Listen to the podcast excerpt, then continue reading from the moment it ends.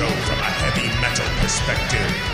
From Danzig to Death, to Dark Throne to Dr. Shrinker. Buckle up, things are about to get heavy. This is the Metal Podcast. Let's rock and roll. Hello, welcome, greetings. This is the Metal Podcast with AC DJ. I am, of course, DJ, and I am joined with, as always, the wonderful, the charismatic, and often entertaining one-man band of Ancestors Call. He is more private than someone's private parts, someone who's not on OnlyFans, of course. Yet the sun shines brightly on him. AC, it is a pleasure as always. How are you doing today? How is that sun shining on you today? Did you have Jet GPT do that for you? I did not. I struggled to believe that you actually wrote that. I worked, for weeks and weeks. Oh, well, I'm good. How are you doing? I'm good, and thank you for outing me on that intro. And I don't use Chat GPT, but, we have a very special episode today. We have the very talented, amazing gentlemen with us, Frank White and Alan Tecchio. They're both veterans of the New Jersey heavy metal scene and authors of the incredible book, Jersey Metal, A History of the Garden State's Heavy Metal Scene, Volume 1, 1969 through 1986. And guys, thank you for joining us. We got legends with us. And how are you both doing? Cool, man. Doing good. Good. No, it's, gosh. And, I'm more aware of, we had Rick Ernst on our show recently, and I noticed that Frank White, your pictures were used in that documentary. So that's right. Kind of how I became aware of you guys through that little bit of a rabbit hole going down. Like, oh gosh, oh, wow. So yeah, no, it's great. And now I think, AC, we have our first East Coast West Coast rivalry. Hopefully, it won't end up as bloody as the rappers. But, Well, hopefully one of us can be put into witness protection program. Like the other guy. Exactly. So we'll start with Frank. What have you been listening to lately? One of the newest New Jersey thrash bands from South Jersey. They're called Morbid Cross. They're a band that I found on YouTube, a couple of years ago, and wanted to meet them because I just kind of fell in love with their style of music, and I ended up contacting them through Facebook, and then we had a meeting with a couple of guys in the band. Me and Alan went down to Vineland, New Jersey, and we ended up having a relationship with them. We have them going in our third volume of Jersey Metal, and I ended up started doing live shows and photo sessions with the band, and I have photos on their second record. Now, were you looking for a New Jersey band, or did you happen to stumble upon them, and they happened to be from New Jersey? I just happened to stumble upon them, They just happened to be from New Jersey, and it was just perfect, timing. Serendipity. If you would. Yeah. How old are they? They're in their 20s. Oh, wow. It's an up-and-coming band, I guess. That's kind of what we're looking for. Are they thrash, death, black? Yeah. He said thrash. Thrash metal band, okay. Yeah, and this is something we've talked about over and over on this show. And when you compare it to all the other genres, the biggest contrast is grunge, because grunge was supposedly the thing that replaced metal. Thrash metal bands are still popping up, and they're still good. They still sound like bands from the 80s. And actually, they sound better in many regards, just because not only has technology gotten better, but it's like no one could run a 4-minute mile until one guy did, then everyone could. So once Eddie Van Halen reinvented guitar, then that's how... that just became the standard for metal guitar playing. So you have all these people that just followed what are now legends. And at 20 years old, they're doing what took people 30 years to accomplish. But where are the grunge bands? If it was such a big genre, when was the last time you saw an up and coming grunge band? Well, I don't think that exists. I don't think they're up and coming anymore. Right. Yeah. Yeah, but we still have thrash, death, and black metal. It's all there. And thank God. Yeah, yeah. Well, yeah. It truly is timeless. I do think thrash metal is the zenith of rock and roll. I think it is the perfect balance of aggression and accessibility. Like, you know, you could be a young person or old person and be into it. Yeah, but I would say grunge was very much a trend, and Americans are very trendy. Metal has always had its roots in Europe and in a lot of ways, and the Europeans, they don't follow trends like that. Like, they're loyal to their music, and I think that's why there's a difference between grunge, you know, hanging on and metal hanging on. Metal has always been there. It just came out of fashion, but it wasn't about the fashion. It was just, you know, the 80s, it had its time. Like our second book we're working on now, Jersey Metal, the second volume, is 87 to 04. So it's going to have the entire heyday of metal and the transition into grunge in that book. And I think that's going to kind of shed a light on it, like to exactly what you're talking about right now, how that kind of came in as a trendy thing. It infiltrated stores and the malls with fashion and stuff. And, you know, metal had that thing within its community, but it never was a mainstream thing like that, in my opinion. Well, this, I think, is the question on everyone's mind, is how much of your book is devoted to Jon Bon Jovi? A little bit. Oh, my gosh. I'm surprised. I guess leave Bon Jovi. It's not too heavy. I mean, there's, you know, a couple, some pages where they were just starting out as Bon Jovi after Atlantic City Expressway, and then do his tour when they did one at the Meadowlands Arena, and then they do a couple more later on, and that will go in the next book. Up until like 89, we have them going in there too. Look, I'm not a Bon Jovi fan, but you can't leave him out of the book. You know what I mean? I was mostly joking. I don't hate Bon Jovi. I don't like most of his songs, and I think he has generally a negative attitude towards real metal. But I think just music like that does need to exist, because it is the gateway for the stuff that I would say the four of us prefer. Because you can't just start someone with, here, check this out, Cannibal Corpse. Oh, okay, then. Easier way into it. Yeah, yeah. And there's always those stepping stones. So, mm-hmm. Alan, what have you been listening to? So I'm a latecomer to Spotify, and it's really been opening up my mind to a lot of stuff. You guys were talking about metal and how it keeps going. One band who I really don't think got anywhere near the accolades they deserve, they keep putting out better and better stuff, is Flotsam and Jetsam. I mean, they just had to cancel a whole tour for lack of ticket sales. Mm-hmm. And yet you see a band like Testament, who, you know, I give all the props in the world to, who I just like Flotsam better. I think there's a lot, they're just more to them, you know, musically and vocally and everything. And they're just light years apart in terms of popularity now. I know back in the day it was different. Everybody was on more of a level playing field, but you know, it kind of saddens me, but I've been listening to them a lot. I've also been listening to a lot of punk. I've been listening to a lot of Token Entry, some hardcore, New York hardcore, and just whatever Spotify starts pulling out that's related to the things I'm picking. And I'm finding stuff that I really kind of missed the boat on, like Paradise Lost. I really wasn't that big into, and now I can't stop listening to them. You know, so it's, I have to say, the streaming thing I was kind of against, but it's really opened up my mind and allowed me access to stuff I might not listen to normally. Well, that's the good thing about technology. I do think technology has been more of a detriment than a benefit, but it does give you access to things that you'd never hear. Because I had to go buy CDs when I was getting into this stuff. And I mean, there was, you know, download music, of course, but you would have to know what you were downloading.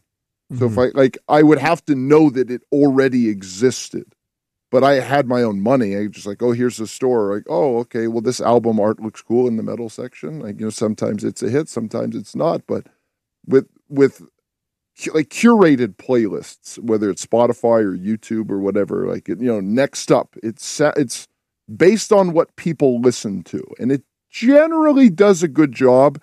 If you go into more mainstream categories, I think that's when it becomes kind of a disaster.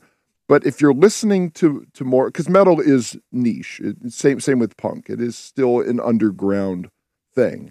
So if you're listening to Exodus, next up Sodom. It's very rarely you're listening to Exodus to next up Taylor Swift. It's whereas if you're listening to Frank Sinatra, it has been next up Justin Bieber. I have seen it. Now, the Misfits were New Jersey, right? Yes. Are they included in the book? I know they're not metal, but just Danzig himself has been okay. Well, okay. You just said it yourself. They're not metal. They're not. But yeah. but I was just thinking because of Danzig, and he is now a metal guy. I didn't know if it was just kind of like a tip of the hat where Misfits. Danzig is more metal than the Misfits are. The Misfits are more punk, like they have a lot of metal influences with people and all. So. Yeah, I didn't know if you were just like only the metal bands or the stuff that covered it. Because I have a few books on metal. I have Sound of the Beast and Bang Your Head, and they all have punk stuff in the beginning. And because it is the stepping stone, and just every band kind of acknowledges that. Well, the thrash bands, obviously, Iron Maiden, Judas Priest aren't going to be like, well, I was influenced by Dead Kennedys. But once you just doubled the BPM, and that all did come from punk, and I do like punk music for the most part, but I think it's more cute than anything else. Like punk is like, I don't want to say more poppy, but it has that more accessible thing where metal is for men, punk is for boys. But oh, yeah. So, Frank, have you stayed in contact with Rick Ernst, the director of Get Thrashed? Because a lot of your photos were mentioned. They were used in that documentary. And curious what you remember from that experience. I just basically ran into him several times at a few concerts. And, maybe I called him on the phone, months later. But I haven't talked to him for a long time now. Okay, we can maybe help get that reconnection, because he was amazing with us, and very enlightening. Kind of because his time at MTV, I mean, he did tell us. I think we're allowed to say it. I think he did talk about this. He said it on the show. Yeah. So if he wasn't allowed to say it, the episode has been public for a long time. But he did say there was a direct order given from the top at MTV to say turn the metal off. Headbangers Ball just canceled at the peak of metal. metal was it wasn't a ratings issue. Mm-hmm. It had nothing to do with numbers. It said turn the metal off, and that's why. Interesting. Yeah, that doesn't make sense. It's, MTV is all about the music, and now you have other programs. 16 and Pregnant. Here in America, but over in Europe, you still have MTV playing normally all the time. Interesting. So that was the thing that I always heard, is because we did the rounds when we were younger, playing local shows here and there or whatever, and we were friends with local bands that were popular, like actually they could bring a crowd, and people would always tell them, no, you got to come to Europe, like you'll just sell out every night. Yeah. Like it's huge, there's metal clubs here. Yeah, and it's all because it was killed. Metal didn't die; it was killed. And and you could say, well, if that's an American thing. Americans are trendy, of course, because it's still big in Europe. It's still very big in South America. I don't know if it is big in Australia. I know there are some bands that are pretty popular there, but I don't know enough about it, so I'm not going to comment. I do think it is popular in Japan as well. I don't know about China or Vietnam, so I won't make any claims about that. But what about Guam? Guam? No! It's huge in Guam. Yeah. Slayer's the number one band. I think Slayer was hired to write their national anthem.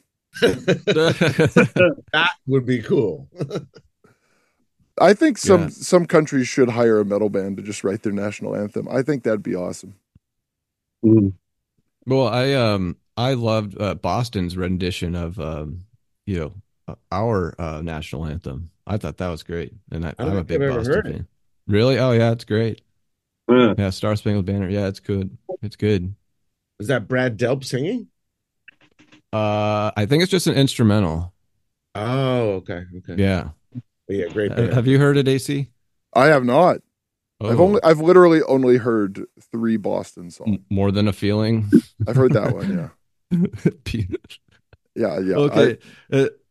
Alan, so you've been a singer in metal bands starting in the early 80s with Prophecy, Aggressor, Hades, Nonfiction, Watchtower, All Time Low, Seven Witches, Power, and more recently with Level Fields and Mike Lepon's Silent Assassins. And you've also been a writer, columnist, and graphic designer for nearly 30 years and interviewed dozens of metal bands. So that interests me. All of that interests me, but what kind of got you started at all of this? Seems like quite the endeavor and quite the career. Well, started specifically with what? The singing or the interviewing bands? All of it, yeah. Yeah, I mean, singing started just out of high school. I write about this in the book because the book is sort of Frank's autobiography and my autobiography along with the whole scene's, biography. Okay. But yeah, I mean, I was just hanging around my friends, listening to metal, and we were all singing. And my one friend wanted to start a band, and they needed a singer. And I tried out, and I wasn't very confident. I wasn't very good. But I stuck it out and eventually got lessons and stuff. And that turned into me taking it a lot more seriously. And then I ended up working at a weekly magazine here in New Jersey. And that's what led me to learning how to do graphic design and writing. Wow. And I had a couple of weekly columns in there. And then my editor was super cool. And he let me just interview whoever I wanted. And so I would just pick bands. We got press releases sent to us all the time. And, things would come across my desk like Geddy Lee from Rush. And I'm like, yeah, oh, wow. Interviewing him, So there were, Uli John Roth and the Scorpions. Yeah. And there were countless guys that I interviewed. And I loved the interview process because I've been interviewed so many times that I think I make a good interviewer. If you ask, if I'm just not trying to be pumping up my own thing, but I just know it has to be a conversation, an interesting conversation. And that's a good interview. It's not a set of questions that you're banging off one at a time necessarily, Right. Yeah. I never like when those, some magazines will do these pre-recorded questions, it's it's great to get that information from bands that I guess are overseas, but now you could do everything on Zoom or on Teams or whatever. You don't need to just do whatever, but no, that's interesting. And, so is there a highlight of metal bands that you've interviewed or someone that was a bucket list, or do you still have someone you're still trying to get into contact with? I don't do too much of that anymore. I don't work at that magazine for a long time now.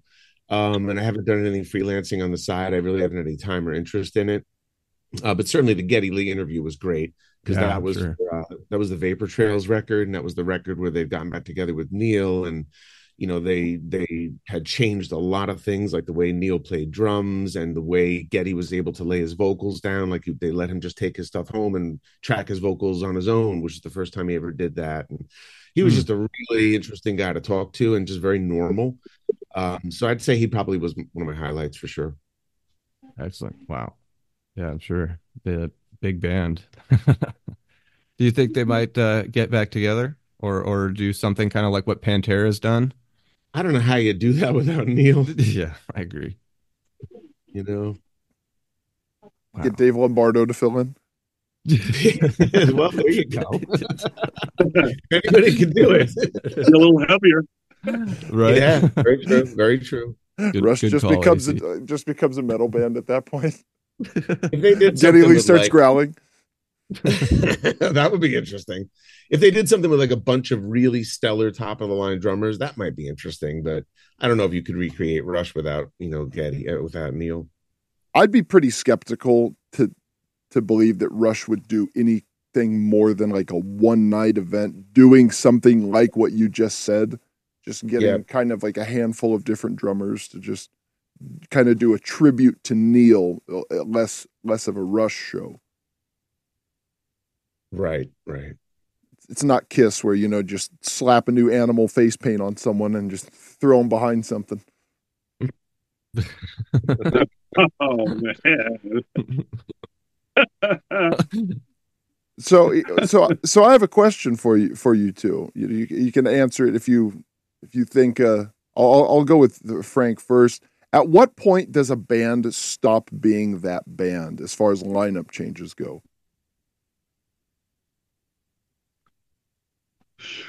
Wow. Some bands stay, up there for a long period of time, and then there are others that, we'll have it for a time being, then it'll stop, and then maybe we'll pick it up again at some other point. It's tough to say. I mean, like there's certain bands like Iron Maiden that are always up on their game. They're always up there. Overkill, same thing. They're always putting out new music, doing tours. You always have to bring out product. You always have to do touring in order to stay on top. If you kind of lag on that, you don't bring out an album for maybe like a few years. You don't do that much touring. The public doesn't think about you as much as the ones that are always out there. So, that's what I mean. I mean, because you brought up Iron Maiden, with the exception of Clive Burr and multiple sclerosis, and Paul Di'Anno was ejected pretty early, but Iron Maiden has been essentially the same people since Number of the Beast. They just added one other guy. I mean, because I brought up Kiss. Not Number of the Beast, Peace of Mind. Sorry, you're right. Peace of Mind. Yeah, that's when Nico joined. But because Kiss was those four people. It was Ace Frehley, Peter Criss, Paul Stanley, Gene Simmons, but then Ace Frehley, Peter Criss left, and then they just got two new people with face paint. I think there was an album that Ace Frehley was credited on, but he didn't even play on. I think it was Creatures of the Night, I think. But that's what I mean is when at what point is that band not that band anymore? Because Megadeth is just Dave. Well, not the same as they used to be. Yeah, when it's just like this isn't even that band anymore. It's just like one member. Probably, I would say for Kiss, it would have probably been like around 82 or 83. When they lost Ace and Peter, and they changed members to Vinnie Vincent and Eric Carr. And they were in the band for a short time, and then it changed again. So their magic was happening more like in the 70s and the beginning of like 80, and that was probably about it. And then it came back later on when they put the makeup back on. I don't know if it's a good example because, I mean, isn't Kiss's ultimate goal to have other people besides them dressed like them and keep the Kiss name and brand going? I thought that was nowadays after their show. So that's not a normal band to me. Like I look at Overkill, for instance, there's only two original members and there've been a revolving door of people besides them. Mm-hmm. I think that's an economical thing. You know what I mean? Like I don't think Kiss just has Peter and Paul and Gene as the original band. But you're talking about multi-millionaires and a huge brand versus a hard-working, metal band. I don't know that Overkill could survive if they paid all their guys equally. You know what I mean? It's like a business thing, in my opinion. Definitely. What about stop being in that band? I don't know. I mean, look at Foreigner. Is there anybody left that's original in that band? I don't think there is. I literally don't think there is. So they still play as Foreigner. I don't know the answer. Yeah. That's my question because I remember when Kiss did a tour. It was like 2004, and it was after because Peter Criss, Ace Frehley joined in the 90s, but then they left sometime in the early 2000s, and they did a tour with Poison. And a friend of mine said, I wouldn't go to that. That's not Kiss. I'm like, that's an interesting point. Because at that point, because Poison was opening, say what you want about Poison, it was all four members of Poison. So it's like, that's clearly the band. But yeah, Overkill only has two original members. Even Exodus, like the original singer, Paul Bailoff, original guitar player, Kirk Hammett. But now it's Gary Holt is... Tom Hunting, I think, was the original drummer. Unless, yeah, he was.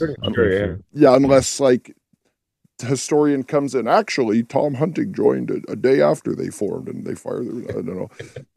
But for the most part, that's two original members. It's not even the original singer, even though it's a quote-unquote classic singer. But same with Anthrax. It's two original members. So it's just a philosophical question that I always wonder, because I've seen plenty of bands that are just, I guess it's not really the band. Like when Megadeth got back together and they did The System Has Failed, Chris Poland played on the album, but he didn't play live with them. And I always thought that was kind of weird, because Nick Menza was supposed to be on that tour also. And then it was just three people I'd never heard of. So, and Megadeth kind of continued that trend until they eventually brought back Dave Ellefson, and then he got rid of him. So now it's just what are we doing here, huh? Like, what is this? Yeah, that seems like a lot of interpersonal problems, which of course every band has. I'll give you an example. Forbidden. Forbidden is by far my favorite Bay Area band. I think they are just the coolest. They have the most swing in their riffs. They got just the most open minds. I don't know. They're just my favorites. And, Russ Anderson is a colossally amazing singer. And I know he's not really doing it anymore. And he had some health issues and stuff. But I was very skeptical of this new singer guy and them coming back out. But the guy sounds great. So to answer your question, I think as long as you can pull off the original intent and energy of the band and keep calling it that, I think it works. You know what I mean? If it's true and you're passionate about it. But I don't know the answer to that. You know what I mean? So other people would say, one or two people leave the band, it's not the band anymore. And I guess it's just an opinion, right? Yeah. It's funny you brought up Forbidden, because we're actually going to have that new singer on our show in about a week or so, Norman. Awesome. So we'll include your. We'll tell him that they're still forbidden. Yeah. Mad props. I watched that show. They did like a show in Europe, and they did a little pre-show. Did you guys see that video? It's like in a little bar. Oh no!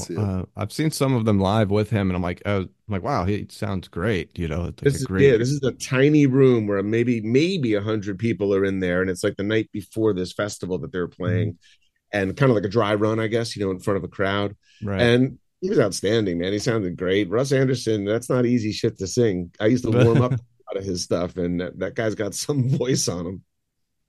Yeah, it's funny. AC and I saw.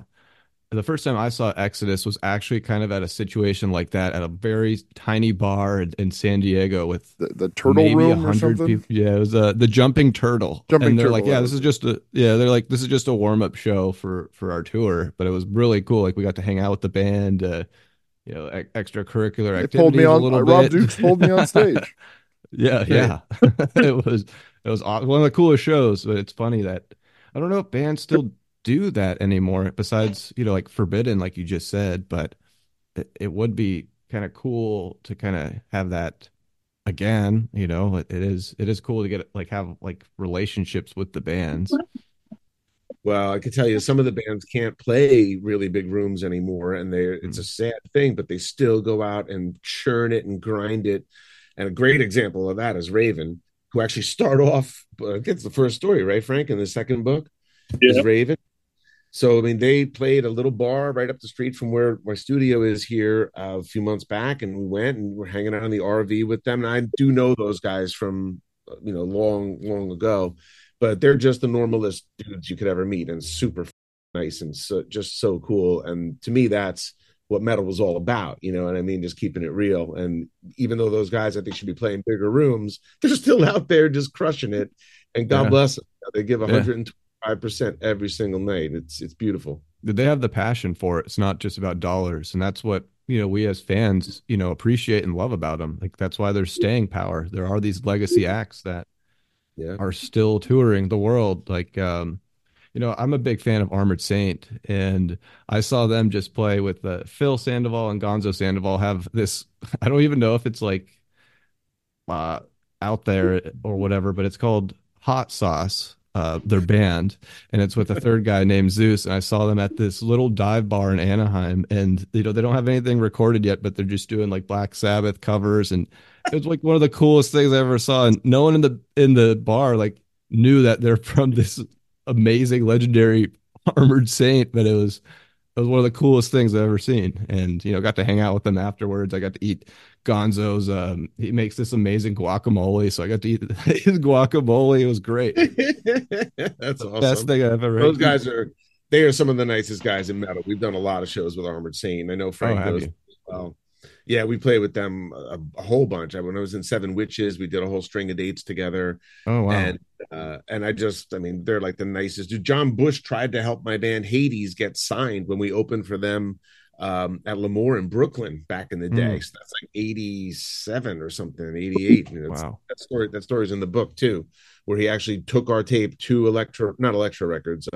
Chrysalis Records, that they were signed to. And I had discussions with Chrysalis as a result of John's help. It never happened, but who does that for another band? Like John Bush he's just like one of those unique dudes, you know? Yeah. And he was, I guess he was asked by, Metallica to sing for them, which is incredible that he not only turned that down, but I mean, I'm thankful because I love Armored Saint, but I mean, that is, I don't think that's something he kicks himself about. I think everything worked out the right way. I think he's been pretty consistent that he does not have any regrets over that, because it was between some strangers or his friends that he knew since high school, and I think it was just kind of an easy choice for him. Yeah, I mean, I get it. He did get repaid in kind by joining Anthrax later, so it's not right. Like he just dwindled into obscurity. Mm-hmm. Which after the sad passing of Dave Pritchard. Right. Yeah, and they're working on new stuff too. So I'm excited about that. They're about to go on tour. I think they got a US tour and a European tour over the summer. So they're still going strong. Well, yeah, metal never died. They just stopped playing it on MTV. That's the real misconception that people don't understand. And then at this point, would you want to be associated with MTV? MTV is the biggest punchline of TV. Like, most people don't have cable anymore, but if anyone brings up, like, I was watching MTV, like, no one would look at them with anything other than, like, disgust. Like, what is wrong with you? Like, you want to watch a bunch of 14-year-olds that are pregnant and just everyone with their mouth open? It's embarrassing. It's crazy. But you brought up Dave Pritchard, and Frank has some amazing photos that are in the second book, and we have a really nice little dedication piece to Dave in the second volume that we're coming out with whenever we finish it of Jersey Metal.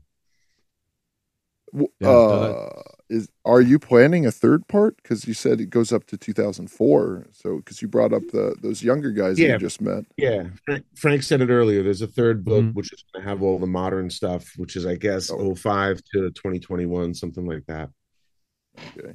Yeah, wow, I mean, this is, you can discard this suggestion, but calling the third one, instead of having like a set date, you just keep it ambiguous, just to allude to that this doesn't go away. This isn't dying. Like, go right through all the decades where there were trends. Like, doo-wop isn't around anymore. Disco isn't around anymore. New wave kind of is in kind of a revamped form, but modern rock isn't. Like, no one sounds like the Smiths or NXS anymore, or Genesis. And there's no grunge, there's no post-grunge. Emo is gone.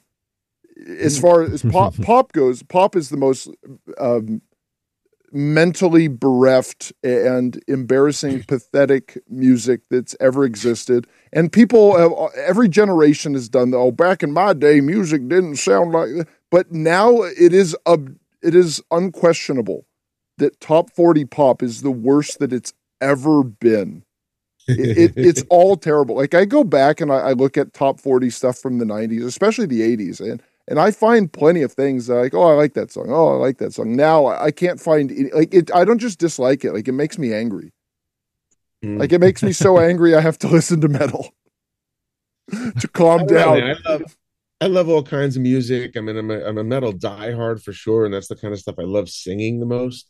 But I mean, I listen to all kinds of stuff depending on my mood. You know what I mean? And I try not to categorize it too much. It's just like I feel like, you know, today's Red Temple Spirits Day. I don't even know if you guys know who that is, but they were a band from back in the day that's sort of new wave-ish, I guess, you know, but it just depends on how I'm feeling. You know what I mean? And sometimes you just want to crush something and you put on Morbid Cross or whatever, you know, that just gets you going. And, you know, to me, it's an emotional kind of what mood am I in right now thing as far as deciding what I'm going to listen to. Yeah, I like to put on metal at the gym. Like, I can't, as much as I love Hall & Oates, I'm not going to be like, I can't go for that. One more rep. Like, what I want to calm down, you know, I do like new wave. Rick Ernst didn't, but, you know, I am a big fan of The Cure and Depeche Mode. But you can't. Go ahead. No, I said me too. The Cure is one of my favorite bands of all time. Yeah. I don't just listen to metal, but the thing is, I think metal deserves to be back at the top. That's kind of the whole point of this show, is that it was taken away from us. There is an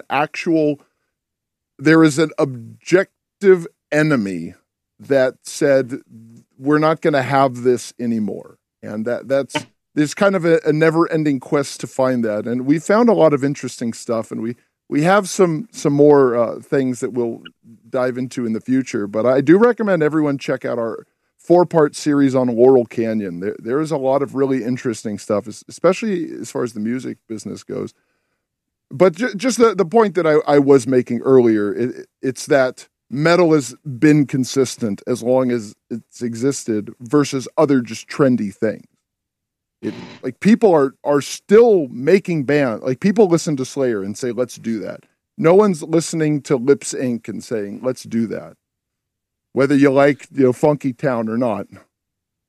You know what I think is even more relevant, and not that your statement isn't relevant, but we do a lot of these kind of podcasts, and we really appreciate you guys putting us on like this, but there are no grunge podcasts that I know of. You know, there's no new wave podcast. There's a ton of metal, though. There's all kinds of radio shows and internet shows and podcasts, and I think it's you guys, in effect, that are keeping it alive like that, and God bless you for it, because without it, you know, it would go away and fade off into nothing. Well, thank you. Yeah, thank you for that. That means a lot, and you know, we are willing to do our part. You know, it's happy to do it. You know, it's because we want, like with our guests that we have on, we're like, hey, we want you guys to fill seats and sell. You know, like, you deserve it, and there's almost like an operation behind it saying no to it. It's like, well, why? Like, why is it like that? That's not. It's not right. You guys are like the resistance in Star Wars. Keep resisting. Exactly. Well, I mean, there definitely is an empire that has flooded the solar system with degenerate rap and terrible top 40. Do you know the band Greta Van Fleet? I know the name, yeah. And they're like Zeppelin, right? They sound like Zeppelin. Yeah, that's the crazy thing. I've heard the name for a long time, and I actually heard one of their songs recently. It does actually sound like Led Zeppelin, and it wasn't you know, bad. It wasn't that good. It was like, wow, that sounds like Led Zeppelin. That was all I could really say. And it's unique that that's a band that's kind of up and coming. But like, where were your other rock bands? You had 30 years to have rock bands be at number one, and then now a band that sounds like a 60-year-old band, like, now you're kind of giving them attention. Yeah. I don't get it either, but you know, it's so much has changed. You know what I mean? The way people consume music now is dramatically changed. The way people are turned on to music, like we were talking about before, is totally different. It's I don't know. I don't get it. Well, before there were just kind of communities built around this, because you guys are, I'd say, probably more interested in the Jersey metal bands just because it is a local thing. And it might even just be nostalgia. I mean, correct me if I'm wrong, but that's just something I would assume. You're wrong in that Frank's photos are not just of Jersey bands. Well, I said more interest, just in general. If someone said, like, pick a place. Well, I mean, our book's called Jersey Metal. Right. That's why I made that assumption. I just assumed that's where your interests mostly lie, but it's not that's all you like. It's just that's where your primary focus would be. Because that was something when I first started getting into metal, and I would hear people say, that's a Florida death metal band. Or, Bay Area thrash band. And you start picking up on the actual the regions, because we are more or less just a product of our upbringing. So you have all these bands from these regions and they create a certain sound, and it really was a community of people. So you have all these people like jumping in and out of bands. You have the same producers, and you would go, like, maybe you're friends with this guy, Chuck Schuldner, and his band is playing. And then they're playing with a band. This is Cannibal Corpse. And this other band, Deicide. And that's how you meet all these different people, because there were actual communities formed around this, where those communities don't exist. So you have to leave it up to the algorithm, the digital masters to point you in the right direction. Or be part of it, like what your guys are creating, you know what I mean? Like, deliberately watch your podcast and insert yourself into it, because I think that's that kind of organic growth is still going on. It's just online now, you know what I mean? It's not at the local record store where, like, I forget which one you said earlier, you look at a cool album cover and go, "Oh, I'm going to buy that. It may not be great, but it looks really cool, and maybe there's a few good songs on it." That's how I grew up listening to metal, and I think most of us did. And you were saying that earlier, but it's just not like that now. I mean, where's a record store now? You know, like, and the record stores that exist are almost just, it's like a drive-through theater. It's just, they're like, "Oh, look, a store that sells physical copies of music. Wow, how quaint." It's like when 1950s diners started popping up in the 90s, like, "Oh, wow, it looks like a 50s diner. Wow, a place that sells CDs. Yeah, bands are starting to release things on cassette now. That's crazy to me. That's how starved for nostalgia everyone is, because cassette is objectively a terrible format. It doesn't sound as good, and it fades really fast. Yeah, but even CDs, like my band Level Fields put a CD out a few years ago, and even if I wanted to give a CD to somebody rather than even sell it to them, they don't have a player, most people. The cars don't have players anymore. I got one in my garage in a boombox so I can listen to CDs, but it's not my main way of listening to stuff. And that ship has just sailed, unfortunately, I think. So it's great nostalgia, but... Sorry. Yeah, I was going to say, computers don't even have a CD player anymore. It's like, what the heck? Yeah, exactly. No, it's... Oh. You have to buy one. You can buy one. I have had to. I mean, for your computer, you have to buy. Oh, I know. CD drive. My laptop doesn't have a CD drive, so I had to buy one to play DVDs or to burn CDs. Yeah, but crazy. Vinyl did outsell CDs. It did, I think, last year. Yeah, and they're real expensive now too. They're like $80 for a vinyl record for 8 songs. Yeah. It is a cooler format, though. But go ahead, DJ. I interrupted you. No, it's all right. I was going to ask Frank about, like, some of the bands he's kind of, because you've been hired as a photographer to tour with these bands. Is there like a favorite or a story maybe you haven't told anyone else that you could say? No, well, there's I put pretty much most of my effort of my stories into the book.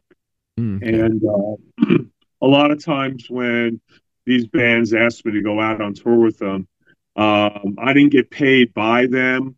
I more or less, like, photographed the bands for a couple weeks or a few days, and then I would use the photos when I got back to send out to different publications that were asking for that band at that moment or down the road. So it was just, I didn't know, like, how much people might have got paid by other bands, but I just accepted the fact that they liked me enough to want to take me out there on the road with them, and they really, enjoyed looking at my photographs. So we kind of just kept it as sort of like, I'll take photographs. you know, help you guys out wherever I, you know, have to, you know, and just, you know, have a good time out there, you know, and that's what happened. And we got a lot of great photos from the different bands I photographed on the road.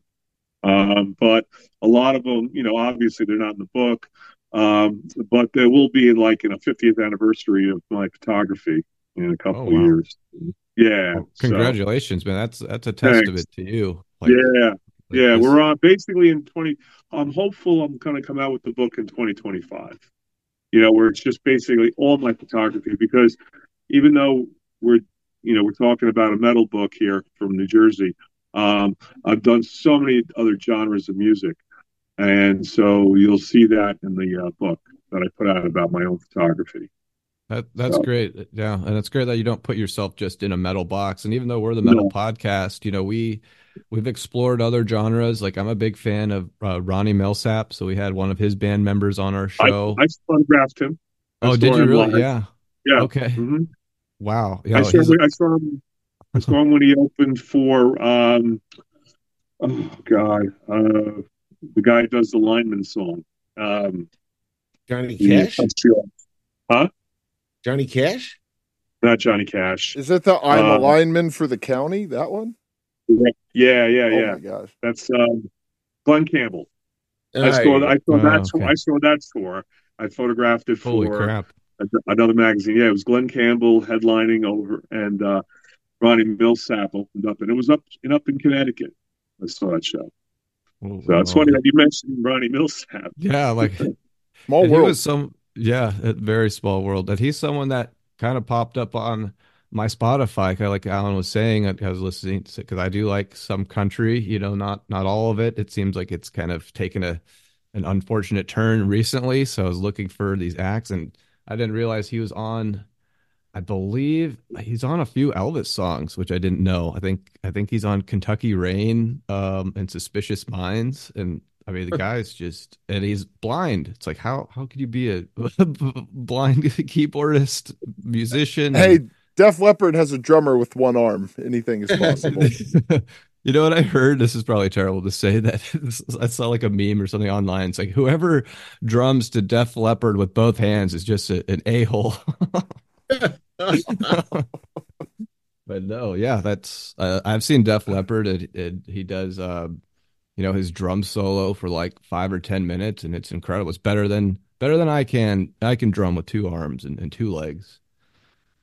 But yeah, that's what I was saying, that you know, it's good that you don't put yourself in a box. That you have more opportunities. You know, we've had, you know, like Ronnie Milsap's band member. We've even had Kelly Clarkson's guitarist, and people are like, "Oh, why did you interview them?" Like, well, he had to choose between Typo Negative or Kelly Clarkson, and it seems like he made the right choice at the time. But they're both of them, even, you know, listen and like metal. Like we're open to it. We want to explore the music industry and see, you know, what's out there. What's going on? When did people get Typo Negative? When did that happen? I think that was the early 2000s. Oh wow, okay. Yeah, it's kind of like how Marty Friedman was either offered Madonna or Megadeth, and he chose Megadeth. So it's like you're a guitarist, you know. These people need guitars. It's kind of like what I had brought up to. His name's Eben Eubanks of Kelly Clarkson, and yeah, I was like, oh, I didn't realize Kelly Clarkson had guitars, but. Yeah, stupid question, but yeah. So Frank, you don't have like a favorite tour that you went on? I know you got 50 years to kind of comb through. I do have a favorite tour. It wasn't really metal. It was the Red Hot Chili Peppers and Murphy's Law, and I Love You. And it was a 2-week spring break event down in Florida back in 1989. And that was the best 2 weeks of my life. That must have been wild. It was. It was actually during spring break, and we visited every major city, and everyone was every show was packed. I got crazy photos, you know, and it was just like, you know, living that rock star life for a few weeks. And at that time period, and on spring break, and you know, everyone's going crazy, you know, at the shows and. The Chili Peppers at the end of the show down in Miami at the Cameo, you know, just came out their socks on at the end. That was pretty funny, and because I What I did was I thought it was all over with. I put my camera equipment away in the bus because it was right outside. And then the next thing you know, I'm hearing something, and I come back in, and, you know, they're already on stage, you know, with just their socks on, playing their last song. But that was a pretty cool event, man. I loved going out there and working with the bands and stuff. Very cool.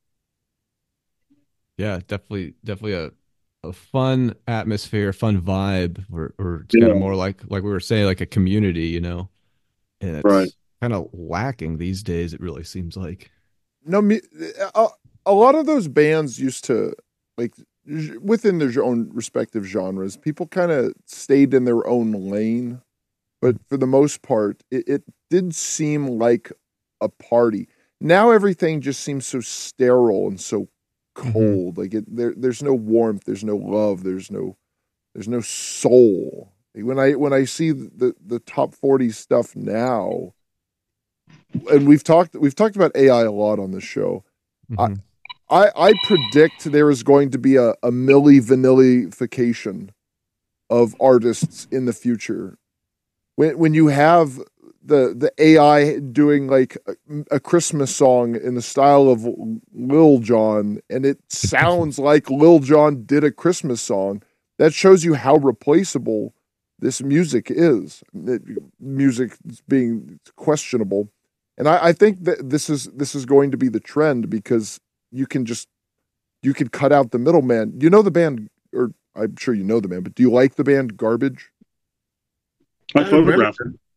Okay, cool. So that band, they were just producers that just said, like, why don't we start our own band and let's just get a hot chick to sing. And that was just how that band started. And I think we're going to see that, producers doing that with AI. Like instead of finding someone and putting them through the ringer, like, why don't we just have AI make the songs? And it's going to be overproduced anyway because it's AI. It's going to sound perfect. And then we'll just have someone come out and just be the face for it. Like, it's really we're seeing a big de-evolution in the music world, where music, one thing that was cool about like the live shows is there was an energy to being 20 feet away from Dave Mustaine or Gary Holt. Like there's something about that. It's just, there's an electricity to it, where that's all gone. And then now music is almost kind of like a background noise.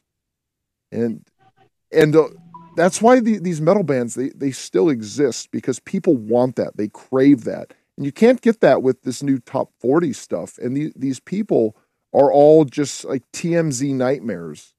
Like that, they're more interesting because they're train wrecks. Like all of them have controversy. Like long gone are the wholesome days of Motley Crue doing a bunch of drugs and destroying hotel rooms and banging prostitutes.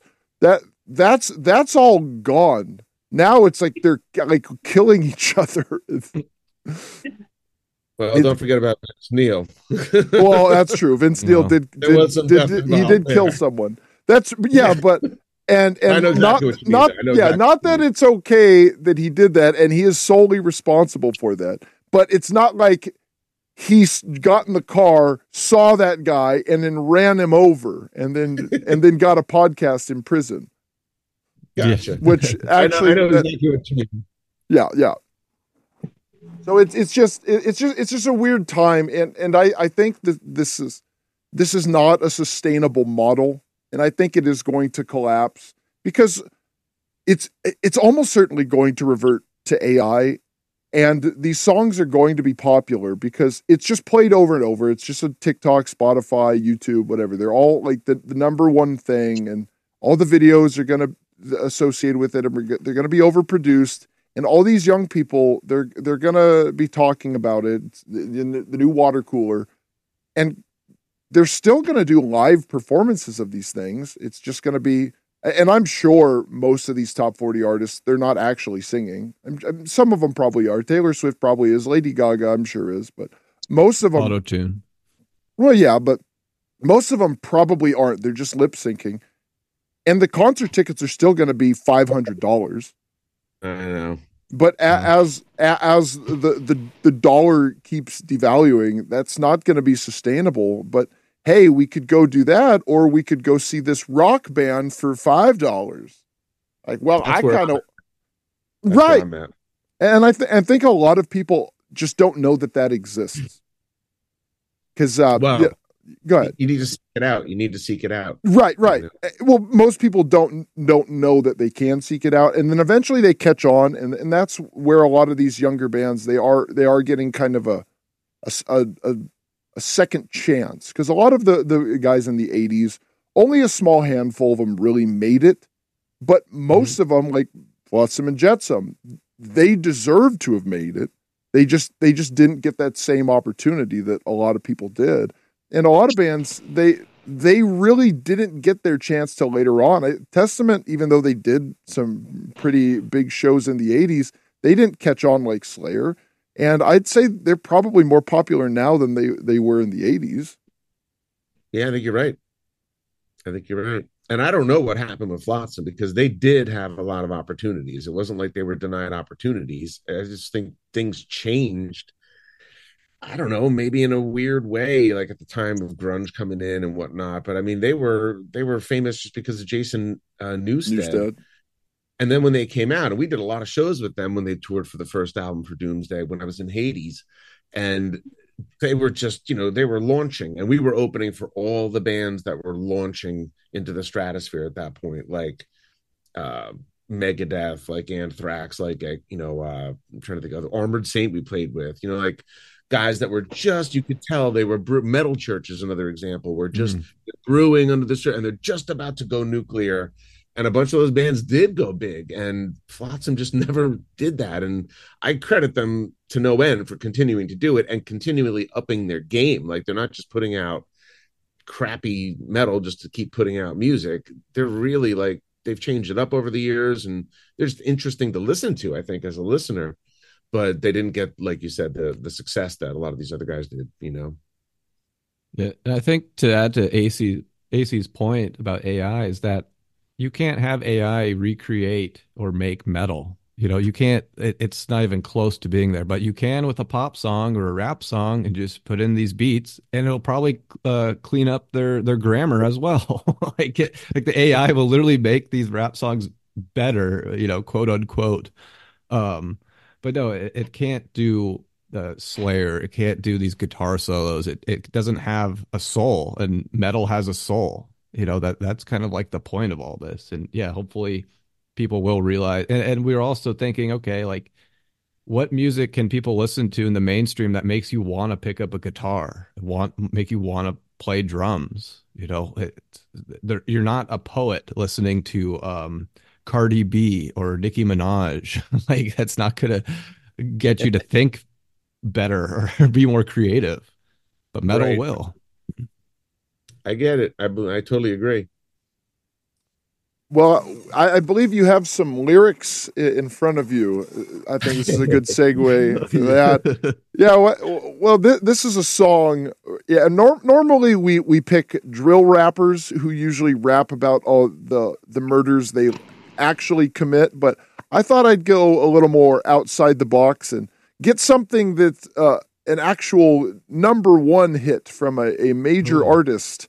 So this is, I believe, Run the World by Beyoncé Knowles. And this was a song that was written by 6 people. So it took 6 people to write this song. How many producers? Oh, I'm sure there's 10 at minimum. I don't know if you guys know this. You just want me to read the lyrics? Yeah. But, there's, if you want, there's parts where it says the same thing over and over. You can kind of say it a few times and then just skip to the next part. Okay. So there's an intro involved here. And then it begins, girls, ah, yeah, we run this mother. Ah, yeah, girls, ah, yeah, we run this mother. Ah, yeah. Then that repeats a couple more times. And then it gets to the chorus, which is, who run the world? Girls. Which is grammatically incorrect, of course. Who run the world? Girls. Who Run the World Girls, and that goes on for like 12 more times. Then there's the first verse. Oh my goodness. We haven't gotten to the first verse yet. Some of them men think they freak this like we do, but no, they don't. Make your check, come at they neck, which I don't understand what that means. Disrespect us, no, they won't. Boy, don't even try to touch this. Touch this. Boy, this beat is crazy, crazy. This is how they made me. Houston, Texas, baby. This goes out to all my girls that in the club rocking the latest, who will buy it for themselves and get more money later. I think I need a barber. None of these blank can fade me. I'm so good with this. I remind you, I'm so hood with this. Boy, I'm just playing. Come here, baby. Hope you still like me. F you, pay me. My persuasion can build a nation. Ooh, ooh. Endless power with our love we can devour. Ooh, you'll do anything for me. Who run the world? Girls. And then who run the world? Girls for like another 20 times. And then we get to verse 2. Oh, Lord. It's hot up in here. DJ, don't be scared to run this back. DJ, they're talking to you, by the way. Yeah. I'm repping for the girls who taken over the world. Help me raise a glass for the college grads. 41 Rolly to let you know what time it is. Check. You can't hold me. I work my 9 to 5. Better cut my check. This goes out to all the women getting it in. You on your grind. To other men that respect what I do, please accept my shine. Boy, you know you love it. How we smart enough to make these millions, strong enough to bear the children, then get back to business. See, you better not play me. Oh, come here, baby. Hope you still like me. F you, pay me. My persuasion can build a nation. Endless power with our love we can devour. You'll do anything for me. Who run the world, girls? Do I really have to finish this? I'm almost done. And then it's who run the world, girls. And that's kind of how it ends. Yeah. Oh, six goodness. People. It took 6 people to write that. Crazy. Yeah. So the next time you guys are on, we're going to make Frank read the lyrics. Oh, no. We'll get to a good one. I'm a photographer. I'm not a singer. No. Well, none of these people are singers or any kind of artist. Yeah, you'll do it better, Frank. I can't see myself doing that. That's great. This was a number 1 hit. You don't know the millions that'll come to you by stringing together how poorly these words have been. Yeah, if you heard that song, you probably wouldn't think anything of it, but hearing the lyrics in their unadulterated form, like someone wrote that down. Like when I write lyrics, I think like, okay, does this sound stupid? Yes, no, okay, moving on. No one thought that. Grammatically correct. Yeah, no one thought that. My persuasion could build an Asian. Like it's in there twice. Like, like Alan, like what are you? Because you're a singer. You come up with lyrics. Is that kind of like in line with what AC is saying about how you would come up with lyrics yourself? Yeah. Okay. I'm in fact, I'm totally rewriting a song right now that I wrote about Watchtower. In working with the Watchtower guys, I'm rewriting it because it was just too obnoxious. But yeah, I'm always rewriting things and just trying to make sure they sound as smart and intelligent as possible, and they rhyme well and all that kind of stuff. Well, maybe that's the problem. I mean, these people are billionaires, and then they write the stupidest thing possible. Maybe it's like an Andy Kaufman joke, where the joke is like we don't know that they're just messing with us. Maybe.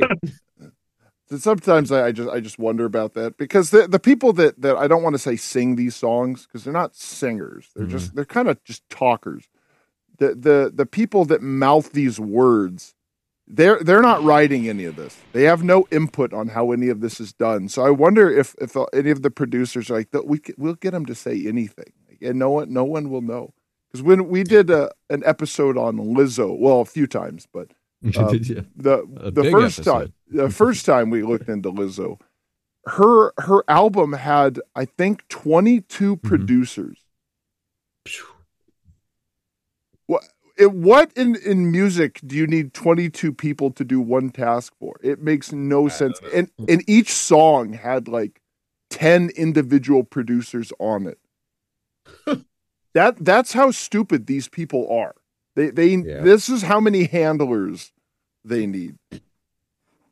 And they still get in trouble. And they yes, exactly. Oh.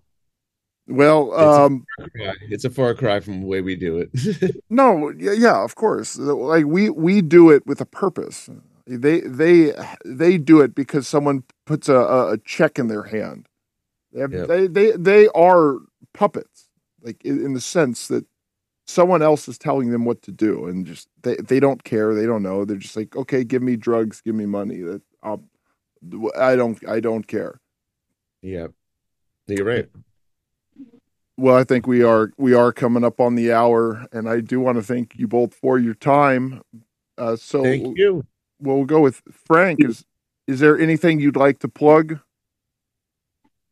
Yeah, please buy the Jersey Metal Book. You go to jerseymetalbook.com, and we also have shirts and other merchandise for sale. You can check that out on our website, and it'd be great to have some new faces. Come by and see us when we're out there. Also at events, selling the book and everything else we have going on. And of course, links. Yeah, Chiller here in New Jersey, right? Is it April 26th to 28th, something like that, Frank? It's the last weekend in April, and we might do several other events too in the coming months. So we'll post those up. So everyone can check that out. Yeah, we'll put it on Facebook. We'll put it on our website. Yeah, jerseymetalbook.com. That's the best way. We got like beanies, pants, shirts, all kinds of stuff with Jersey Metal swag. Do you have spats? Not yet, but we're getting them. Okay. How about a beret? Not yet. It's a baseball cap. It's a baseball cap. Oh, okay. I like that. What about a brassiere? Not yet. Okay. It's possible. All right. You never know. Oh, it's in the works. One of the local Jersey bands that's featured prominently in the book is Monroe. And I remember when Monroe was out playing in clubs, they were selling panties with the Monroe logo on it. And they were selling. They had a lot of women followers, you know. So who knows? But they never got signed as a band. That's it. True. They were like very big. And they could have done it. And today the singer of Monroe, he has Billy Monroe and the Soul Survivors, and he's doing a set of music, like they did back 30, 40 years ago. And but he has a tattoo shop that he runs, and so that's where he's pretty much settled in. So I wish those guys made it big. They would have saw what the world has to, offer them and all, but it just didn't happen that way. So we made sure that they got in there prominently because they were great musicians, and they just had a little bit of bad luck when it came to making it to the next big step. But we try to give everyone a fair shot in the book.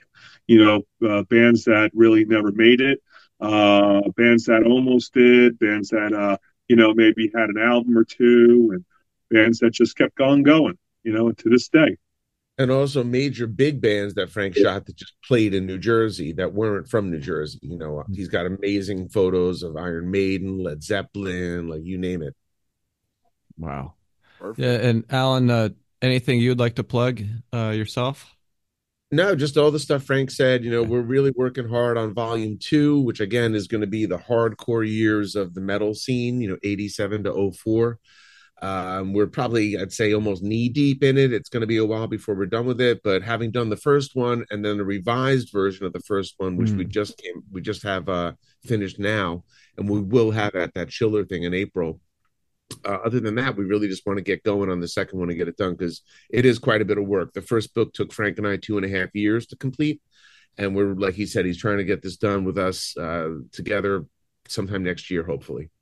Okay. Well, excellent. Yeah, we'll try to get you out of here so you go back and work on that book to get that out. And and even if someone wasn't directly a part of the New Jersey metal scene, the book should still be an interesting look at the vibrant scene that spawned some amazing careers. So everyone go and check that out. We'll put all your links in the description so everyone can find both you guys, Alan and Frank. Really, really, really appreciate your time and your careers, man. Like we'll keep this metal thing going. Please feel free to come back anytime, either before or when the next book is out. We'd love to have you. You guys were exceptional guests and, please, stay safe out there. You too. And thanks for keeping the metal alive. Thanks for keeping the metal alive, brothers. It's all good. Heck yeah. Cool. Yeah.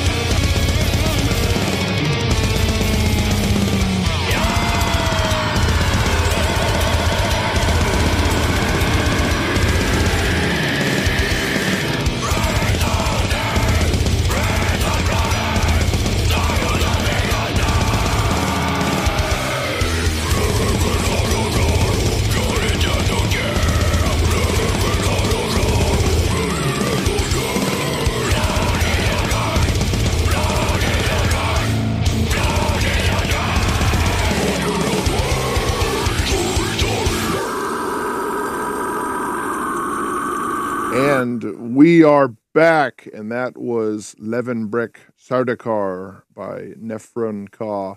Now we have a new guest joining us for the second hour, musical legend Jeff Carlisi. How are you doing, my friend? I'm doing great.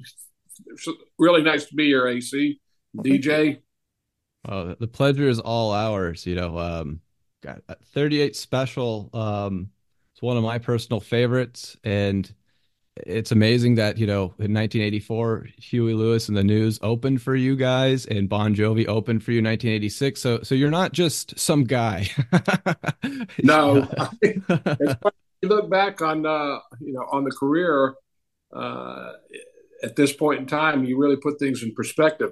For example, we formed 10 years after the Beatles were on Ed Sullivan. That's not very long, It's like, wow. And then you realize, yeah, you've been around for quite a while. And we were fortunate to have a long career. We basically, with the original members of the band, lasted for 20 years and kept going for almost 30 years.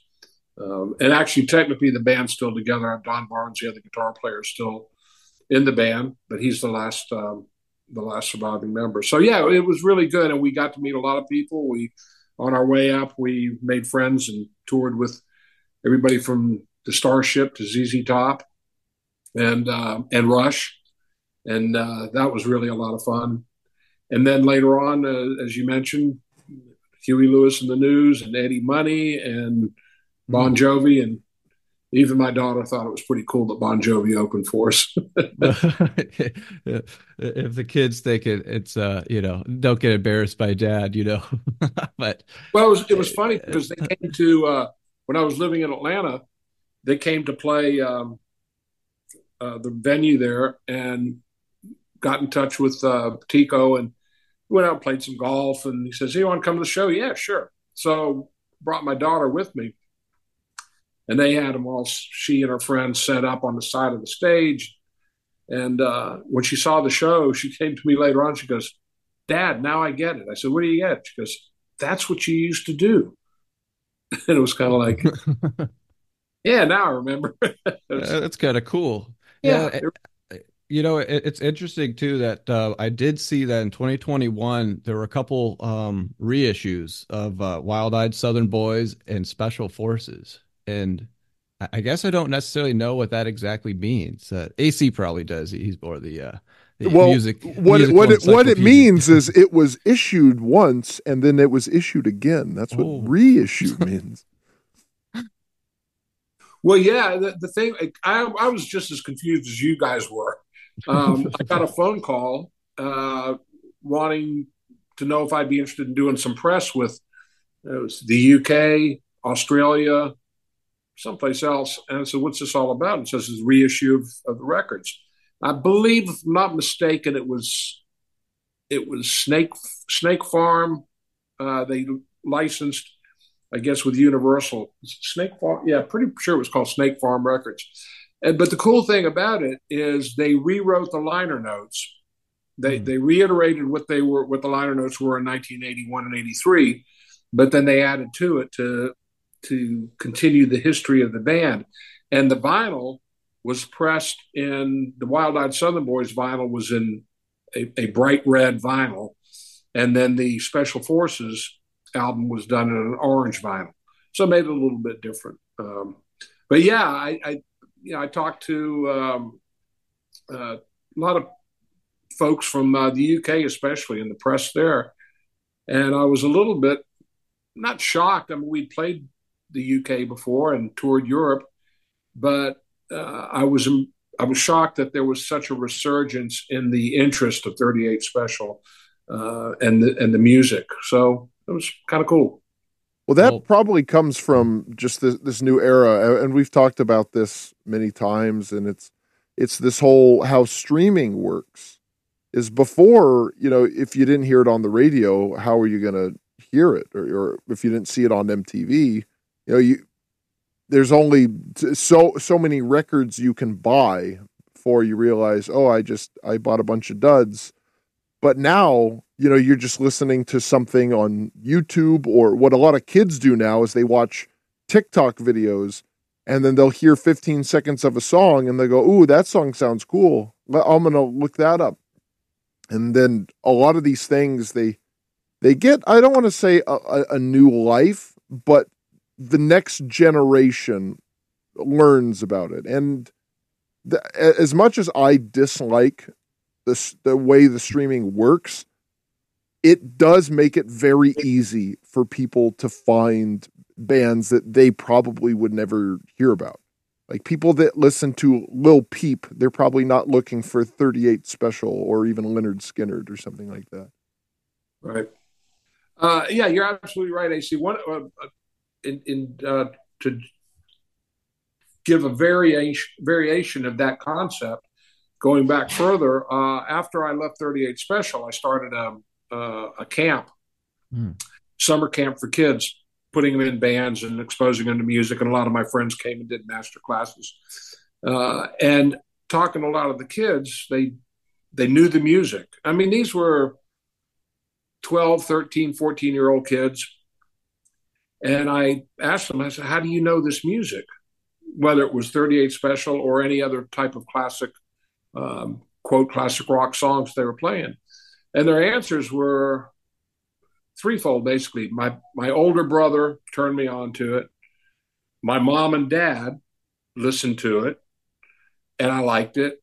Or I heard it on satellite radio, which kept it alive a lot. And you realize that there are kids out there and people that gravitated toward that music for whatever reason.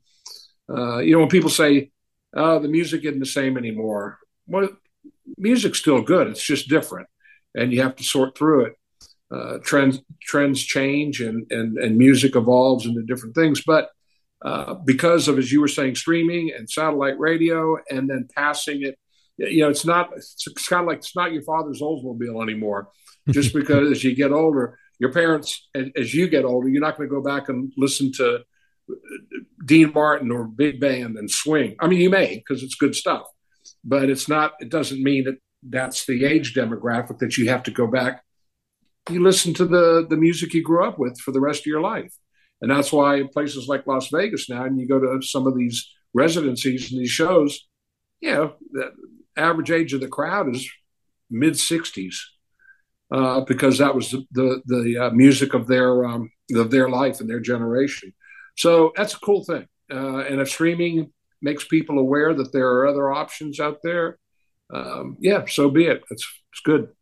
I actually think a lot more people are going back to like big band era. I know a lot of people that like 60s country, and not just Johnny Cash, because Johnny Cash had his resurgence when that movie came out like 20 years ago.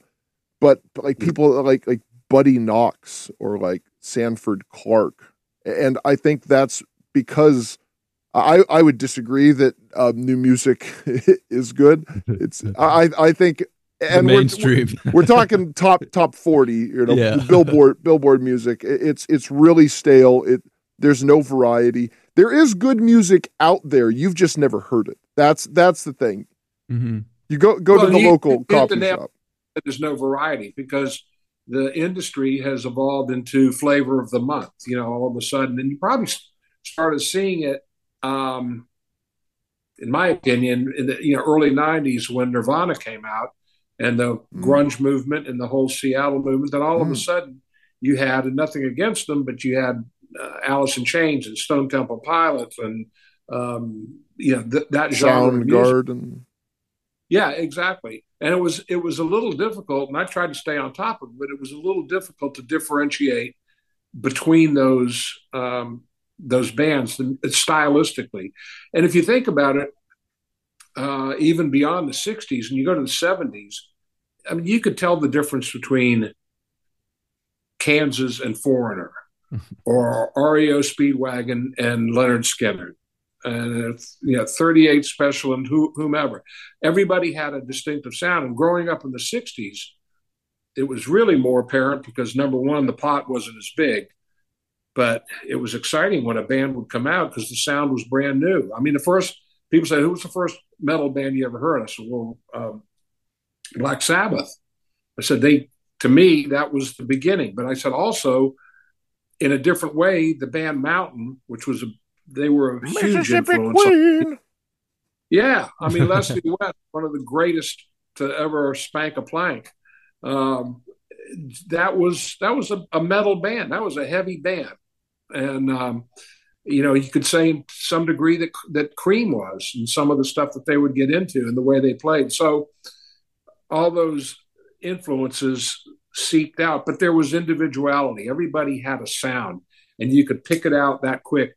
That's the hard thing today, is because, you know, radio formats and record companies, whatever, they want, well, yeah, we want another band like that, or a band that sounds like them, and it becomes homogenized. So yeah, it gets harder and harder to find the good stuff. Well, they just make them now, because you bring up Rush and Foreigner.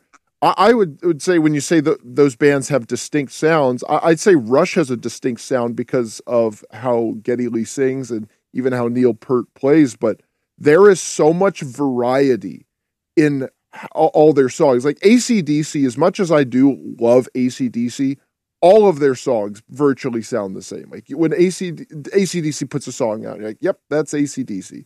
Led Zeppelin, very experimental band. They do a lot of things that, like, oh, that's a Led Zeppelin song? Oh, geez, I had no idea.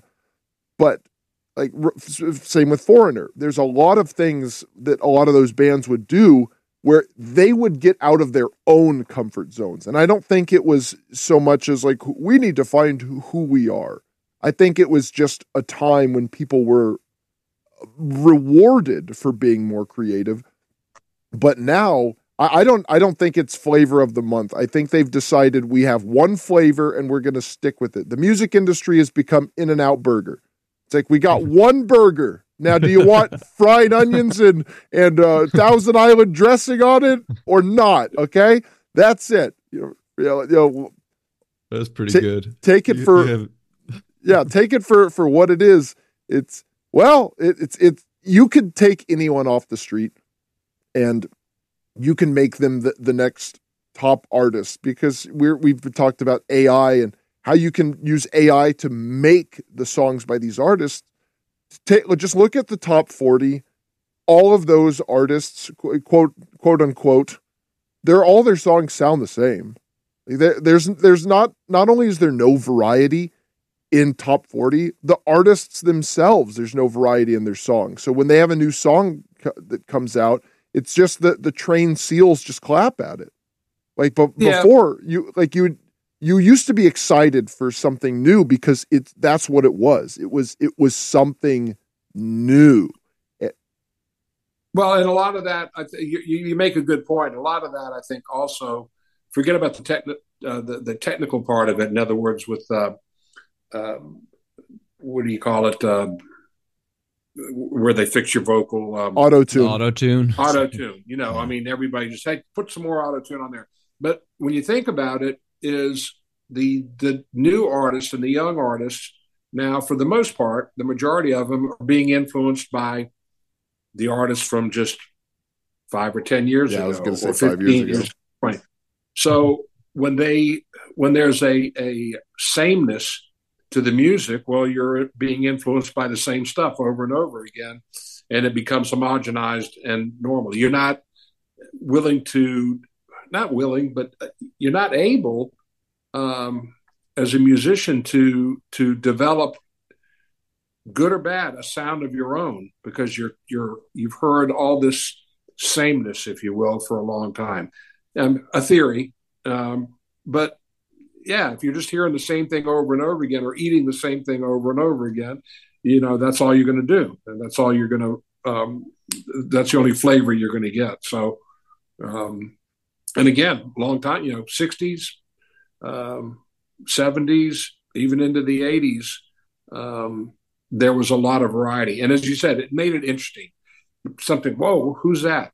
What are they doing? And bands that got out of their comfort zone too. We always tried to do that, but it was scary because we knew what radio wanted, and we didn't write for radio. You know, you don't just sit down and go, okay, we got to write a hit song today and then we'll be done with it.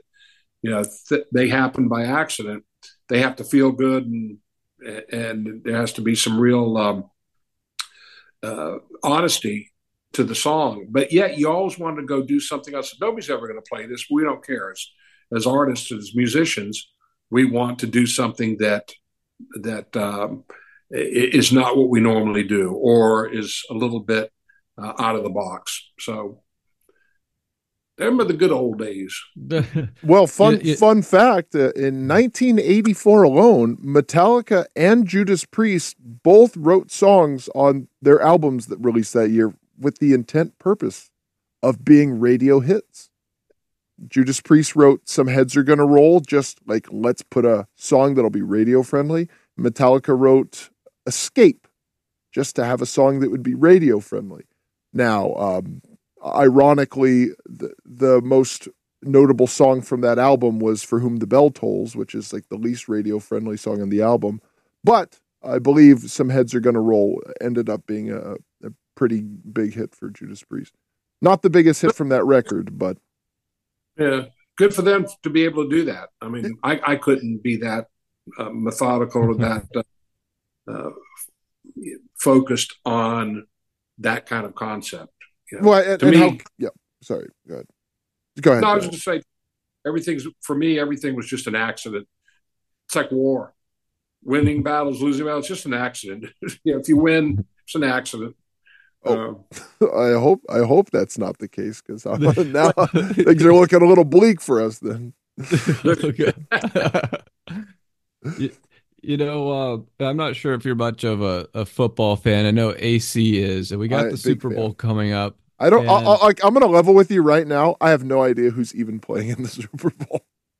Well, you know who's playing the halftime show. I do. Know, I know who's playing the halftime show. I don't know what teams are playing. All right. Well, we got Usher playing in the Super Bowl the halftime show, and I'm thinking, why wasn't 38 Special ever asked? Because these halftime shows are, you know, supposed to feature like American red-blooded bands or foreigner. Sure. But we've got the last Leonard Skinnerd. Yeah. Last few have been like Lady Gaga, Justin Timberlake, Maroon 5, Jennifer Lopez and Shakira in 2020, The Weeknd. Then you've got in 2022, this is what I'm like, okay, there's something going on here. Dr. Dre, Snoop Dogg, Eminem, Mary J. Blige, and Kendrick Lamar. And last year was Rihanna, and this year we get Usher. That's and we just did an interesting episode on Usher and his very disturbing past. But I just think 38 Special is the perfect band for that. And whatever decade, really, any time in the 80s would have been perfect. We'd have to go back to when the Jets beat the Colts. wasn't that in like Super Bowl like 1, 2, or 3? It was 3. It was Super Bowl. Oh my gosh. Well, back then they had, you know, marching bands from like colleges, schools, right? Or college and high school. Yeah. Which is interesting, where it's devolved into just kind of like music, and in the mainstream has devolved in our opinion. I actually did hear a marching band at a college game do Hold On Loosely. No way. Cool. Yeah. That is really cool. Yeah. Very cool. Okay. Yeah. No, but the greater point is, okay, I know the Who did a halftime show some years ago, and I know it was like a huge disaster. A friend of mine, he was an older guy. He said he stopped being a fan of the Who after watching that. Like, well, that seems a little hyperbolic, but you know, Paul McCartney did a set like, I don't know, 10 or so years ago, and then he was still doing good. Prince did a set, I want to say like 15 or so years ago, and he was still doing good. And there's plenty of legacy acts that are still. The Stones too, didn't they? Did the Stones do it? Yeah, they did it in 2006. Yeah, almost 20 years ago. Like, even like, obviously we're not going to get what we would want. Like we're not going to have like, you know, Cannibal Corpse playing or like Marduk or something. But like, why not ever even Metallica? Like Metallica is not really a metal band for half of their songs. That is very accessible, like dad rock. So sure. there is a active push to kind of remove rock from the mainstream. So when you bring up the homogeneity of all these songs, that of course, if this is what they're piggybacking on, of course this is what the new stuff is going to sound like. Well, they don't know that there's other stuff. And two, they're not allowed to know that there's other stuff. People accidentally find stuff. I discovered 38 Special because there was a radio station that I used to listen to because I got burned out on metal. I was like, I want to listen to something else. And then I just found an 80s station. And Caught Up in You was played all the time. And then eventually I was like, you know what? I got this thing called the internet. I know the lyrics to the song. I need to find what this is. And that's what I used to do is I would hear a song. And then I would just write the lyrics down, and I was like, okay, now what is this? And then I would go and like in quotes, I would put the lyrics that I wrote, and that's how I found a bunch of bands. Now you have apps that you just like hold your Shazam. Phone up to, you hold your phone up to something, and it'll just tell you it. Or if you're just on YouTube or Spotify or whatever, there it is, it's right there because. Not every radio station would say, and that was Stairway to Heaven by Led Zeppelin. They used to do that, but they'll play like 10 songs in a row before the DJ comes back. And I don't know what 8 of those songs were. Like you just told me the last one. Like, yeah, I know Feliz Navidad. You don't have to tell me that one. That was one of our pet peeves. So they wouldn't back. Was Feliz Navidad? I got you. I understand that completely because I want to know what most of these songs are. Sure. Especially when you're listening to like a retro station. Now, if you're listening to something more modern, you've probably heard the songs that they're playing over and over. I know radio stations still exist, but I whenever I listen to a radio station, it's usually like an oldies station. I don't know. I mean, there's got to be modern radio stations, but I can't see young people who are the people that listen to this modern swill actually turning a radio on. Well, it's kind of like a rotary dial phone for them. Oh, yeah. Well, it's like, no, the ones from like the 1920s where you have to hold the one thing to your ear and then you hold the rod in front of your ear. That's what it's like. It's even more antique. It's like a carrier pigeon. Even like it's like the most primitive thing possible.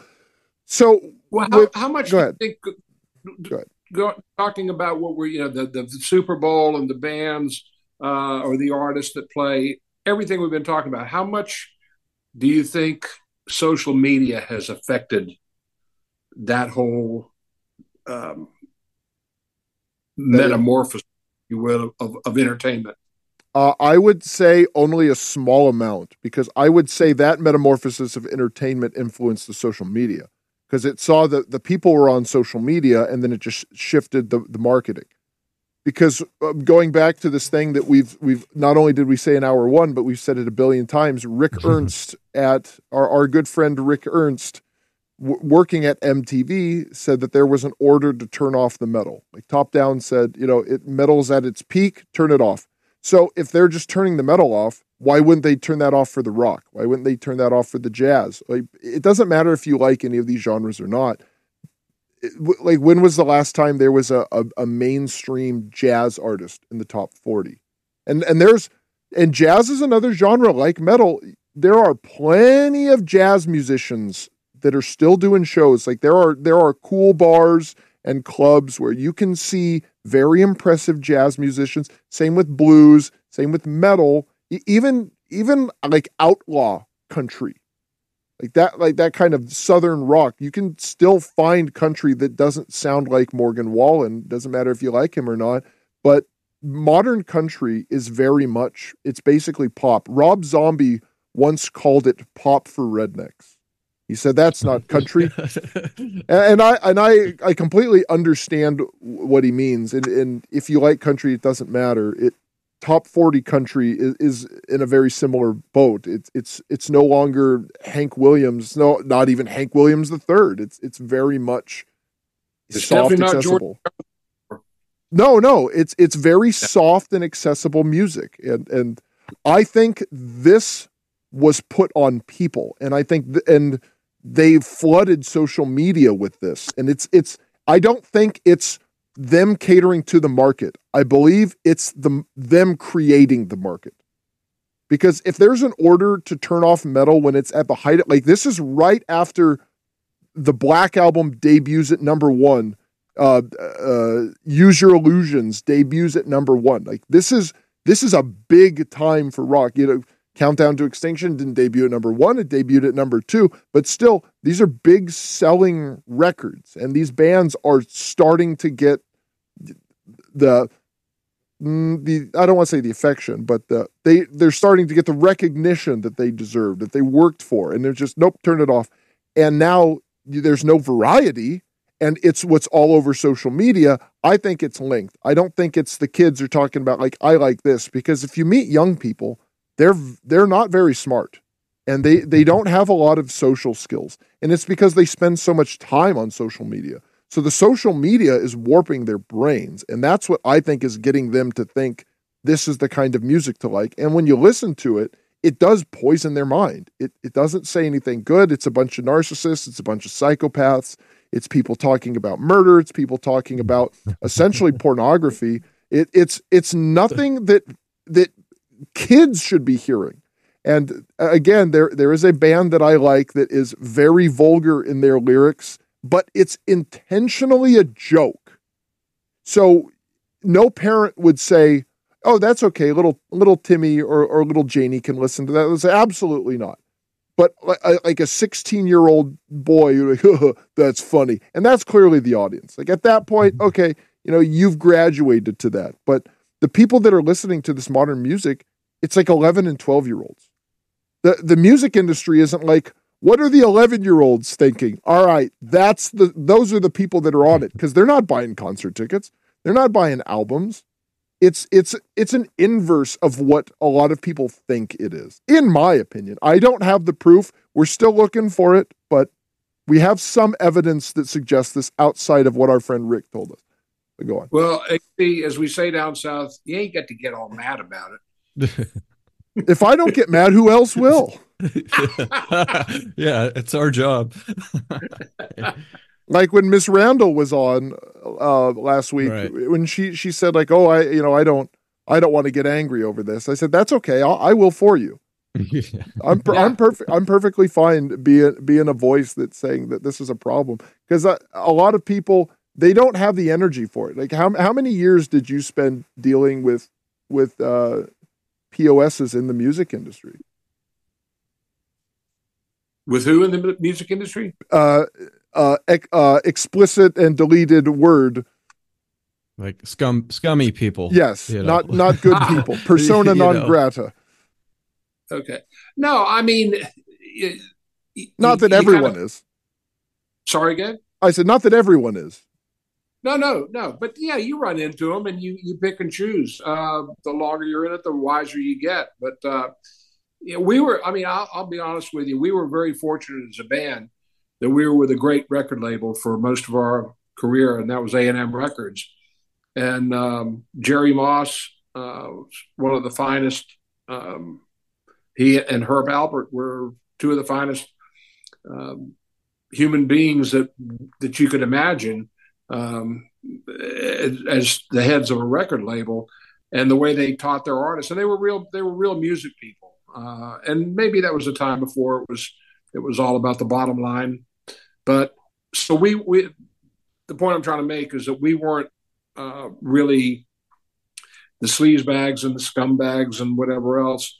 We didn't deal with that too much. More, not so much from that part of the industry. Maybe there were a couple of promoters that weren't legit, if you will. Mm. But, is it just the music business? No. It's probably, It's life. It's life. Yeah. It really is.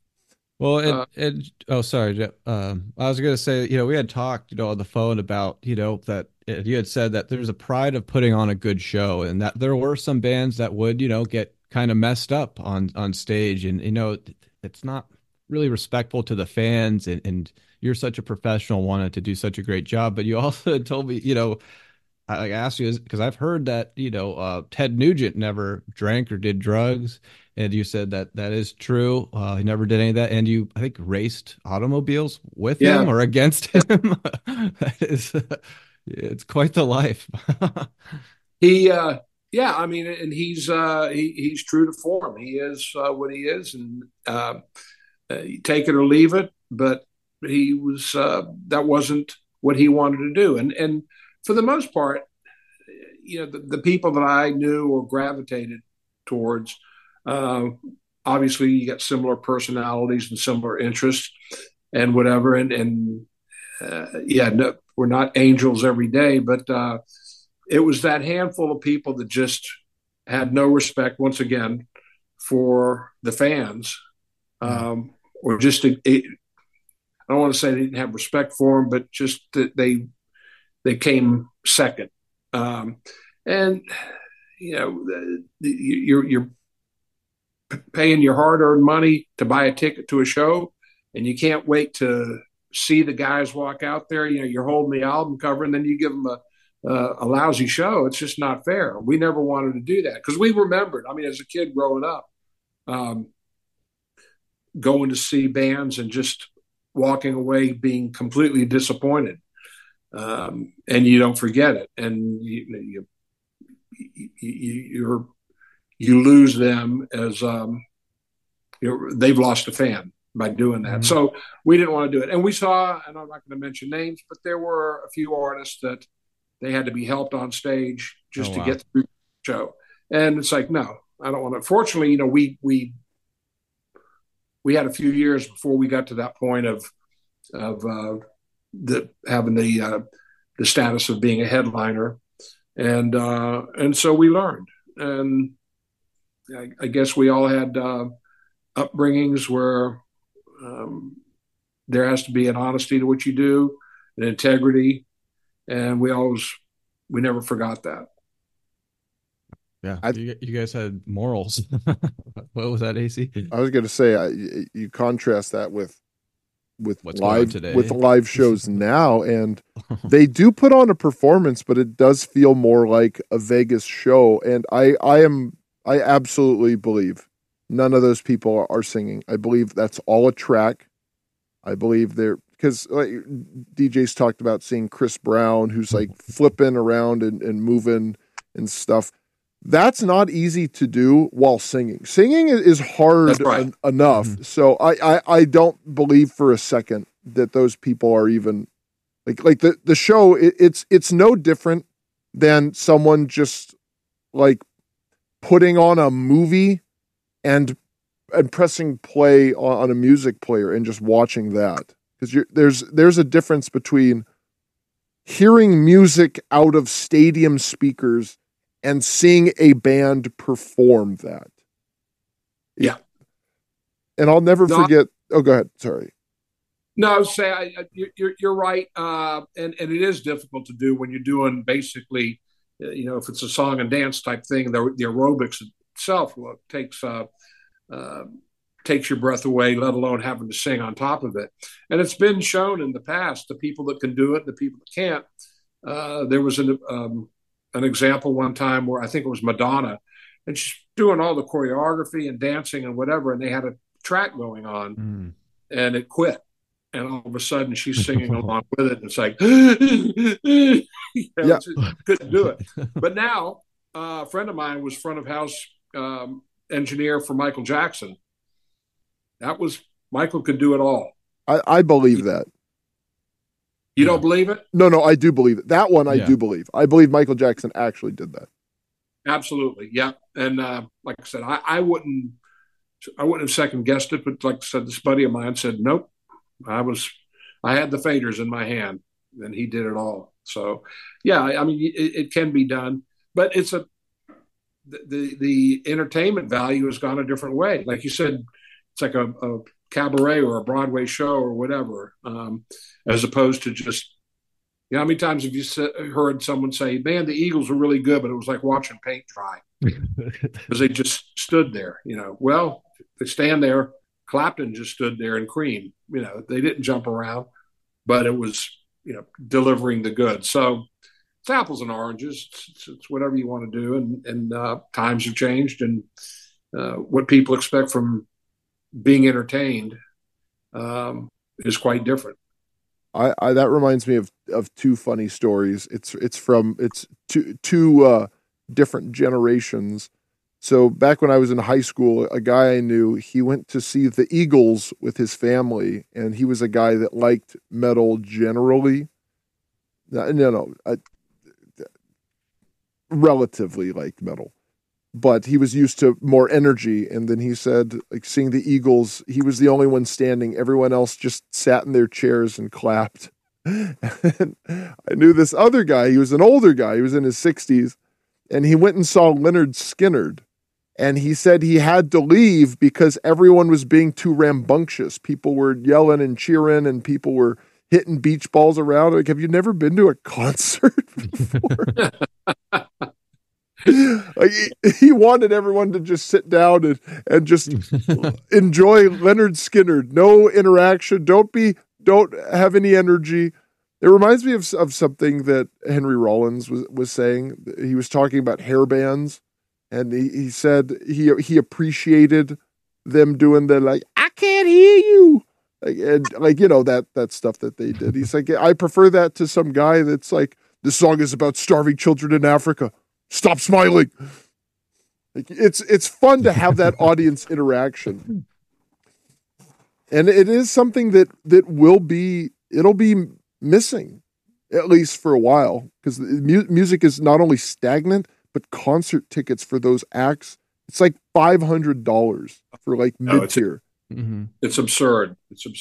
Yeah, one of the things that you mentioned, AC, that I go back to is in the day when bands were, let's just say, more static, the true charisma and personality of different artists came out. You were able to really detect or see through. I mean, for example, I'm just giving you a few examples from growing up. But I remember I was fortunate enough to see the Allman Brothers many times when Duane was alive. And just forget about his playing, but just watching him, setting eyes on him, the charisma, the sparks that were coming off him was like nothing you could imagine. Leslie West, as I mentioned before, with Mountain was another one. My friend Alan Collins from Lynyrd Skynyrd, when I noticed Freebird's become an old cliche and whatever, but when he would do the outro solo, it was like nothing you've ever seen.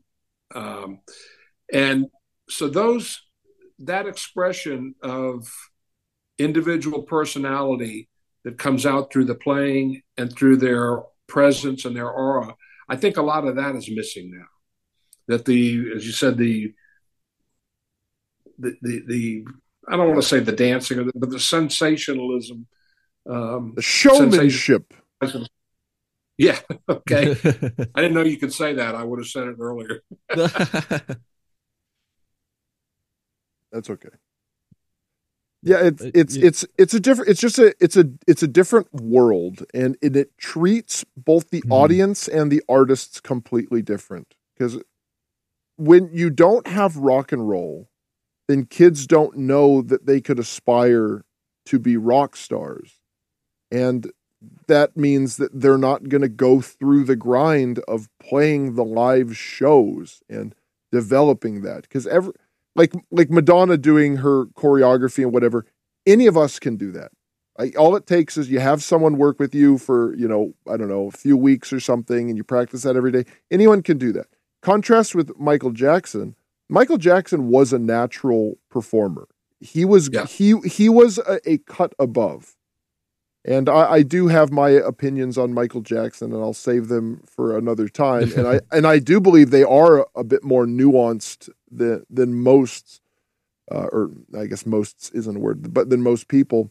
But he could do it all. He was a very impressive artist. And now what they do is just grab someone, literally grab, in many cases, just grab them off of an island.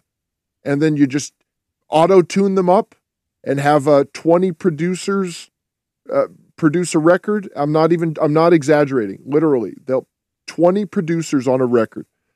And they don't write any of their songs. And if they're not a good singer, it's okay. We have Pro Tools to fix all the imperfections. Have them sing to a tape. and no one will care. That was a big controversy when Milli Vanilli got exposed. That was a big thing.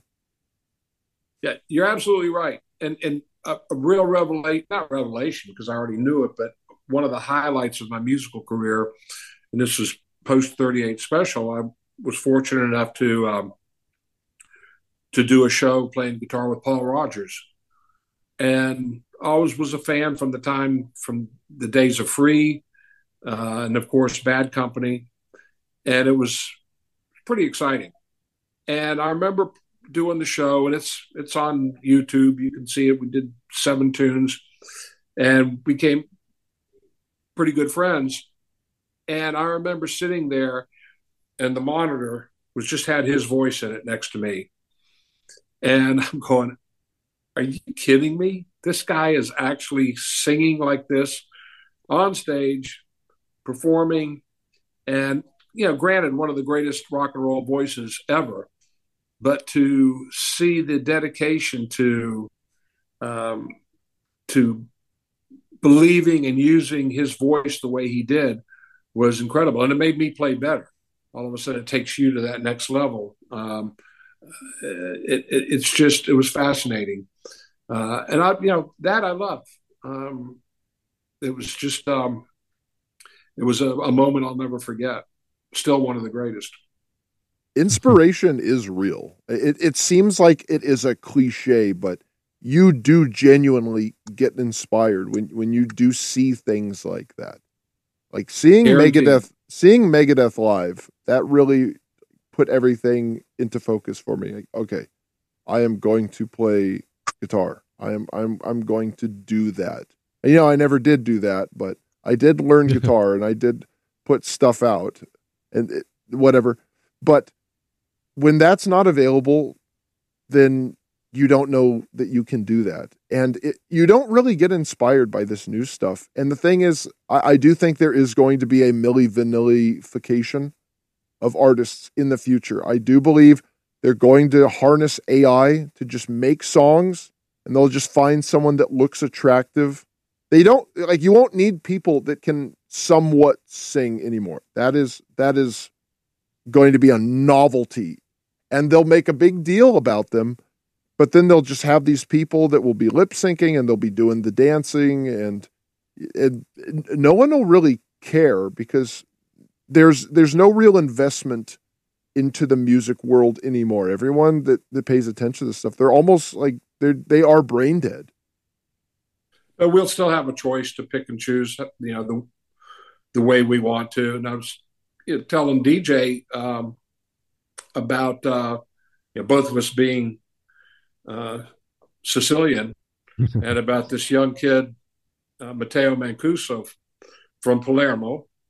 And he's revolutionized guitar playing. I mean, it's almost the most incredible thing since Eddie Van Halen and his technique. He's 27 years old. And going back to inspiration, I'm inspired again. I pick up my guitar and I hold it for 4 hours instead of 2 hours now, because watching this 27-year-old kid play is just absolutely amazing. And that inspiration is great. So at least there's, people like that, be it him, be it a singer somewhere, that are going to carry that baton and continue to influence people so that music, you'll have a choice always. It's not always going to be the same. It's not going to be AI forever.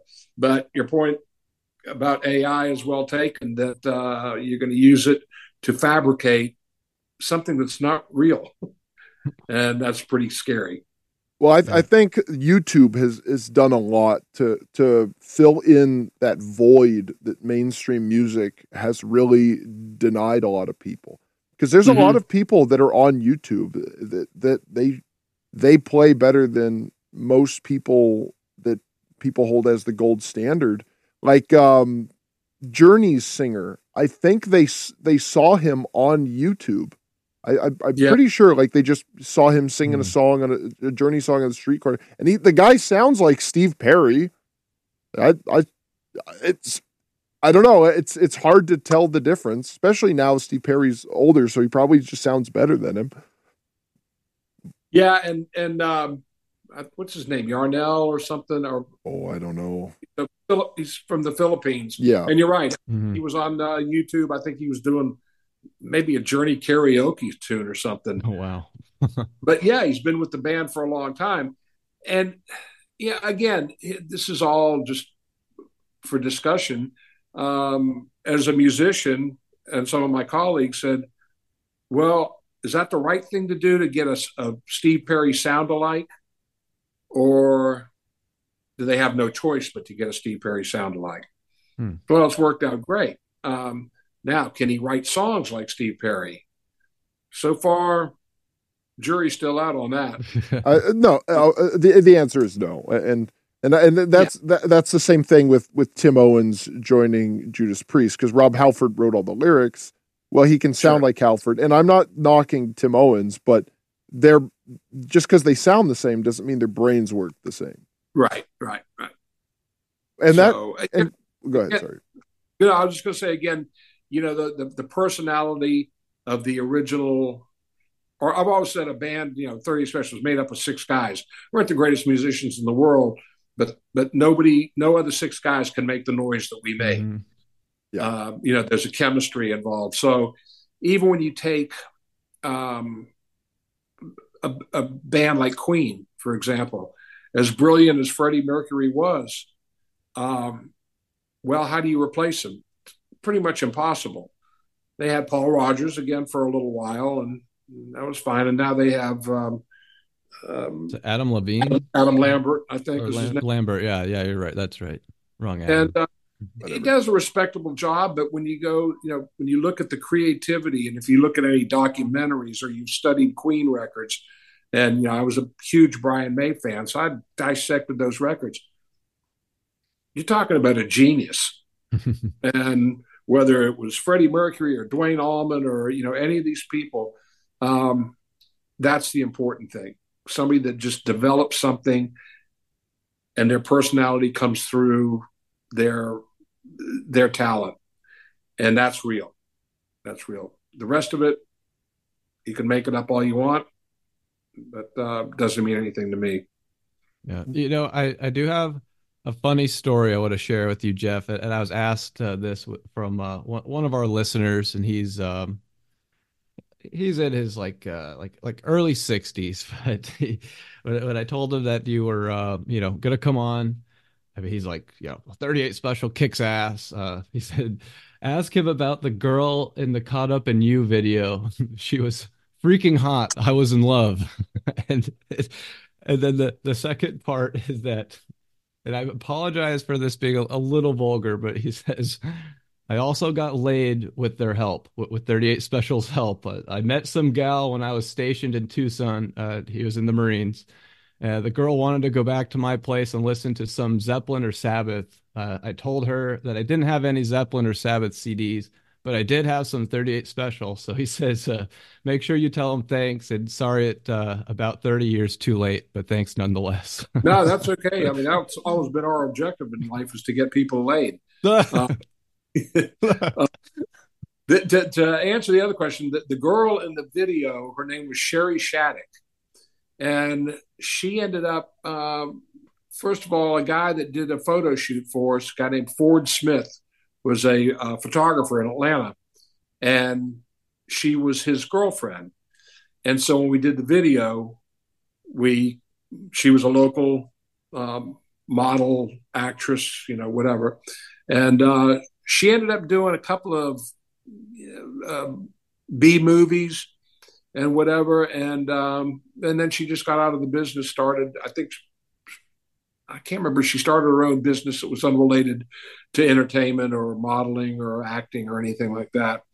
And, but yeah, people have asked that question a lot. Who was she? That's funny.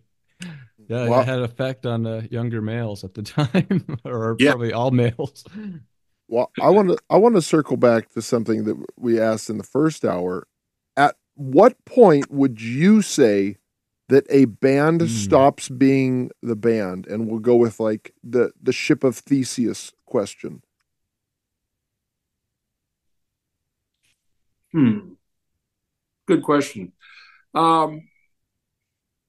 Well, I guess the thing, and I'm just looking back at my own career, the defining moment, the irony of being in a band, this is just with us, when we had nothing, when we first started, we're driving around on a mattress in the back of a Ford Econoline van, 6 guys to 2 hotel rooms, including our 2 road crew.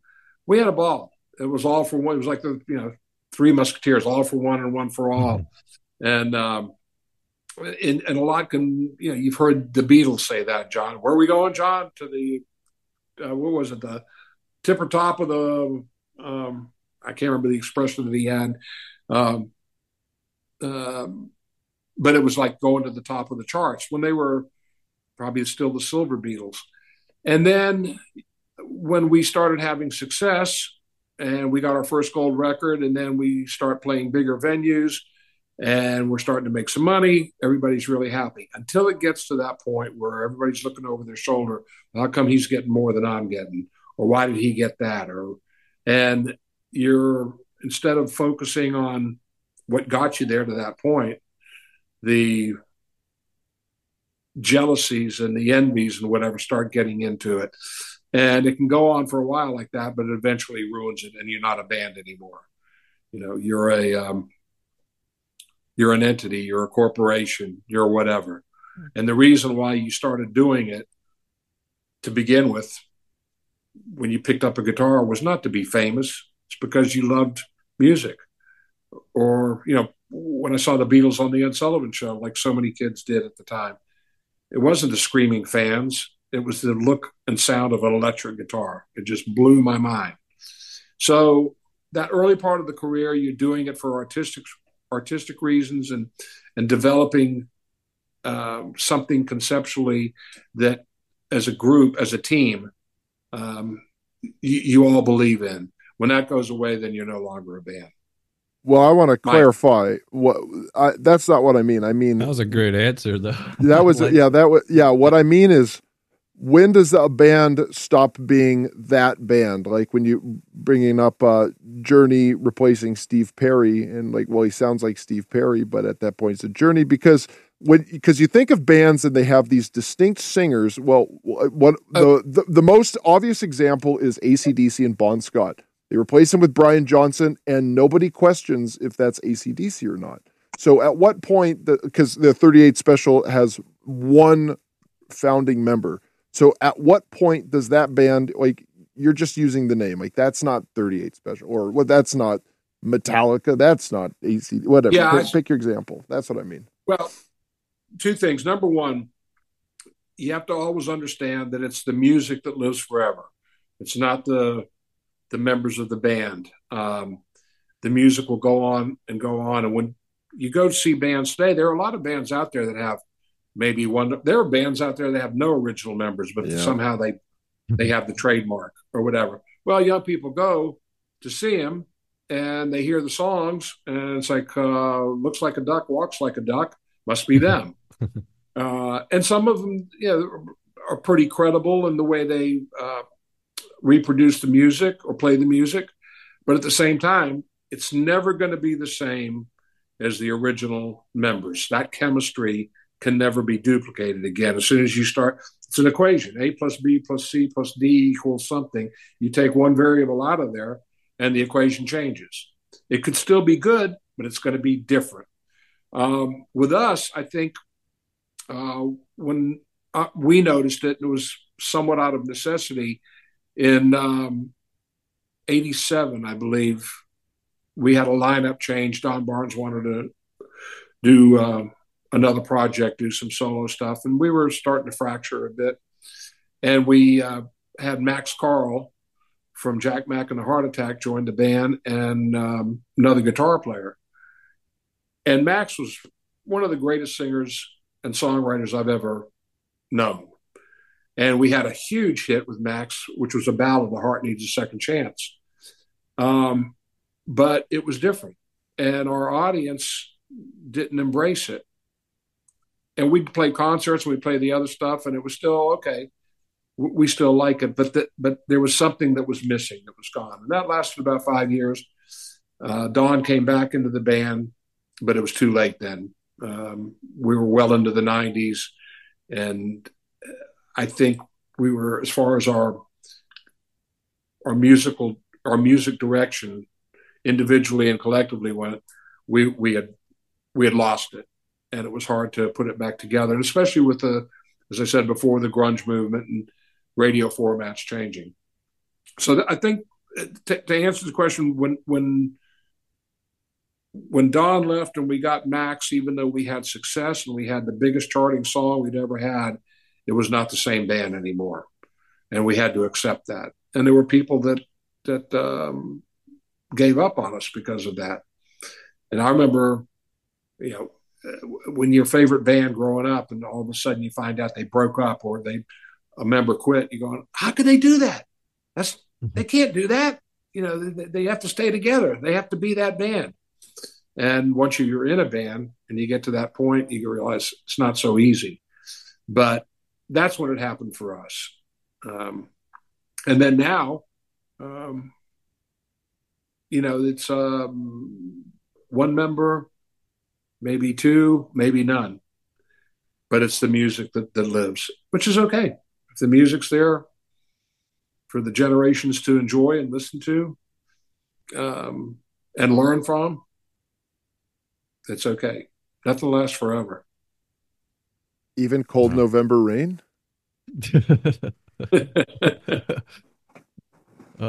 Yeah, Jeff, you almost, we did talk on the phone. I felt like you kind of told me that, Santa wasn't real when, Donnie Van Zant didn't sing all the songs and some of the very popular songs. I was like, wait, what? And we looked it up and it was like, wow, I guess, that makes sense. But yeah, I didn't catch that just listening. But I wanted to kind of expand. I guess you didn't talk about it yet, but when someone approached you about music television, I think in 1981, and you're like, oh, what is that? And then it's on cable. What is cable? And then also 20 years later on that kind of reissue or the 20th anniversary of I think Hold On Loosely was the 13th video played, right?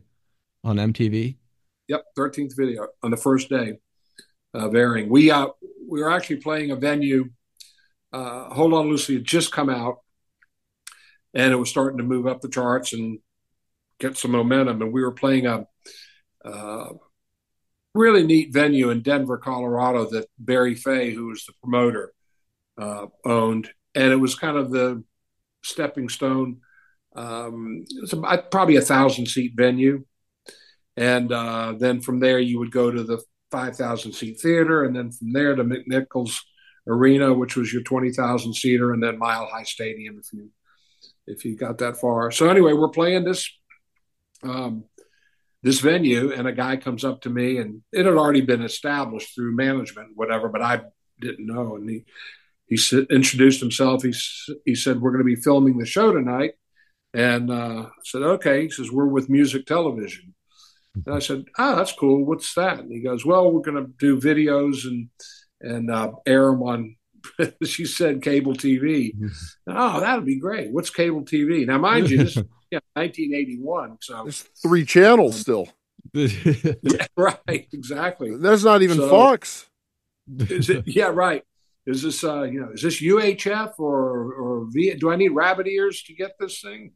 And so, so I remember going backstage, call my manager, and I had to borrow a quarter to put in the payphone and to make sure it was all legit. And anyway, I went back and said, all right, everything's cool.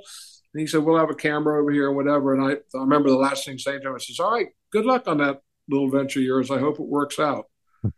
And so that was in, I want to say it was April of 81, and then in August MTV launched, and the 20 years later on August 1st 2001 they re-aired that first 24 hours of MTV exactly as it aired, with the same Mark Goodman and Alan Hunter, all the VJs Was Jesse there?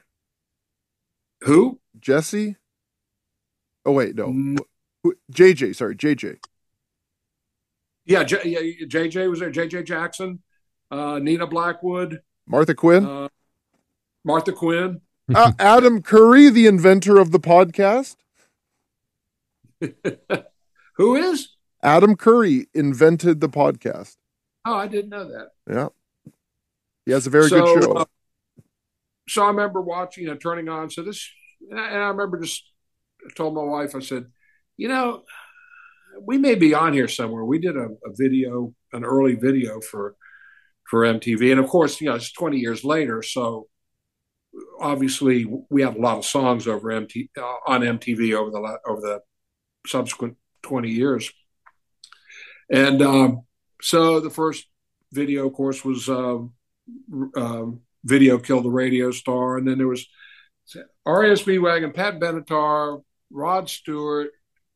And it got to about number 10. And I said, all right, I'm bored with this. And went in the other room. Oh, no. Caught on the desktop computer and all that. And finally I heard my voice, it's you. And ran in there. It was number 13. And it was pretty cool to think, you know, years later that you were, whatever, you were valid. Part of history. You know? Yes. Yeah, exactly. Oh, yeah. American history. Well, cultural. And our second episode was essentially dedicated to MTV being a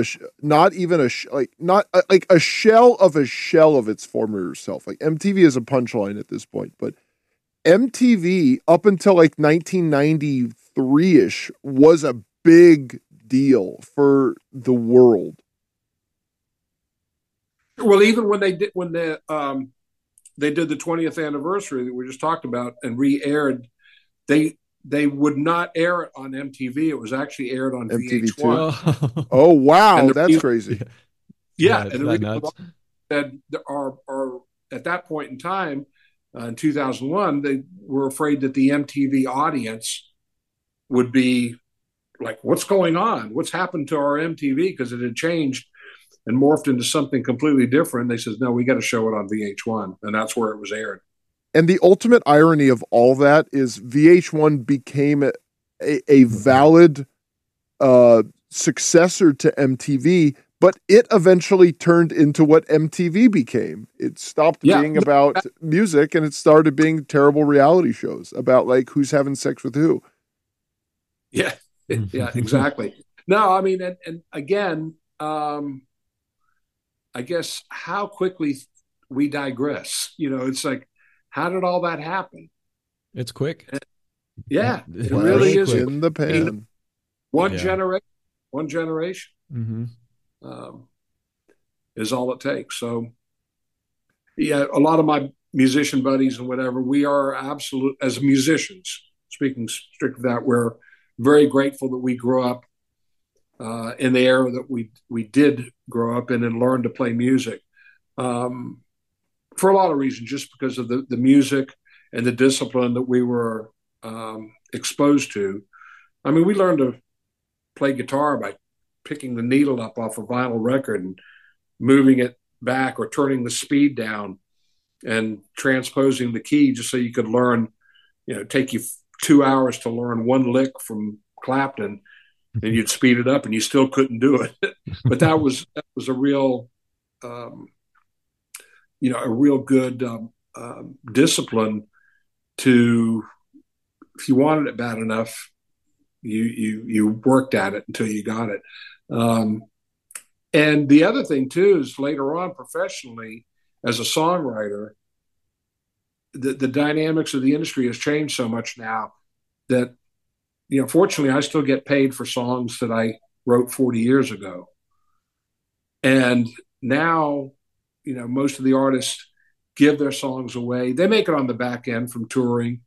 But the whole industry has changed so much because of technology, the internet, and I guess it probably really started with Napster and some of those file sharing things. And Apple came along and said, well, we're, you know, We're going to have iTunes, but it's more difficult to make money from your songs than it is to make money from your merchandising and your live performances. So it was a good thing for artists back then. Yeah. Well, I'll go ahead, AC. I was going to say, well, we're at the hour, and I do want to thank you for your time. This has been enlightening, and it's been a lot of fun. Well, my pleasure, guys. I certainly enjoyed it, and if you ever get bored or you can't find anybody good to come on your show, call me back. We're gonna have to do like an end of year event, and we're just gonna have our best guests just pop in and out. I think we're gonna do that. It was a line that DJ and I threw out one day, but I think we are gonna actually do that. And then we'll send you a link and have you pop in. But, and Jeff, is there anything you would like to plug, anything you're up to now, or any links, websites, anything, shout outs? I'd love to tell you that retirement is good. Not at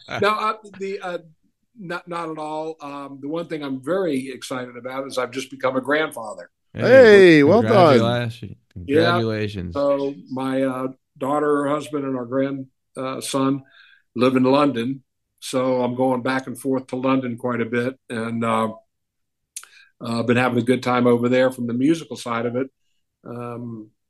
I was able to visit some of my friends from Bad Company that live over there, Mick Ralphs. And so I get really more involved in music when I go over there than I do here. And to go back to some of the places we used to play, like the Hammersmith, back when we were touring, is kind of neat to see again. So a lot of fun. And people say, you still playing? I said, every day. But I was probably doing a bit more before COVID, not in the sense of touring with a band, but doing charity events, corporate events, whatever. And COVID really slowed things down.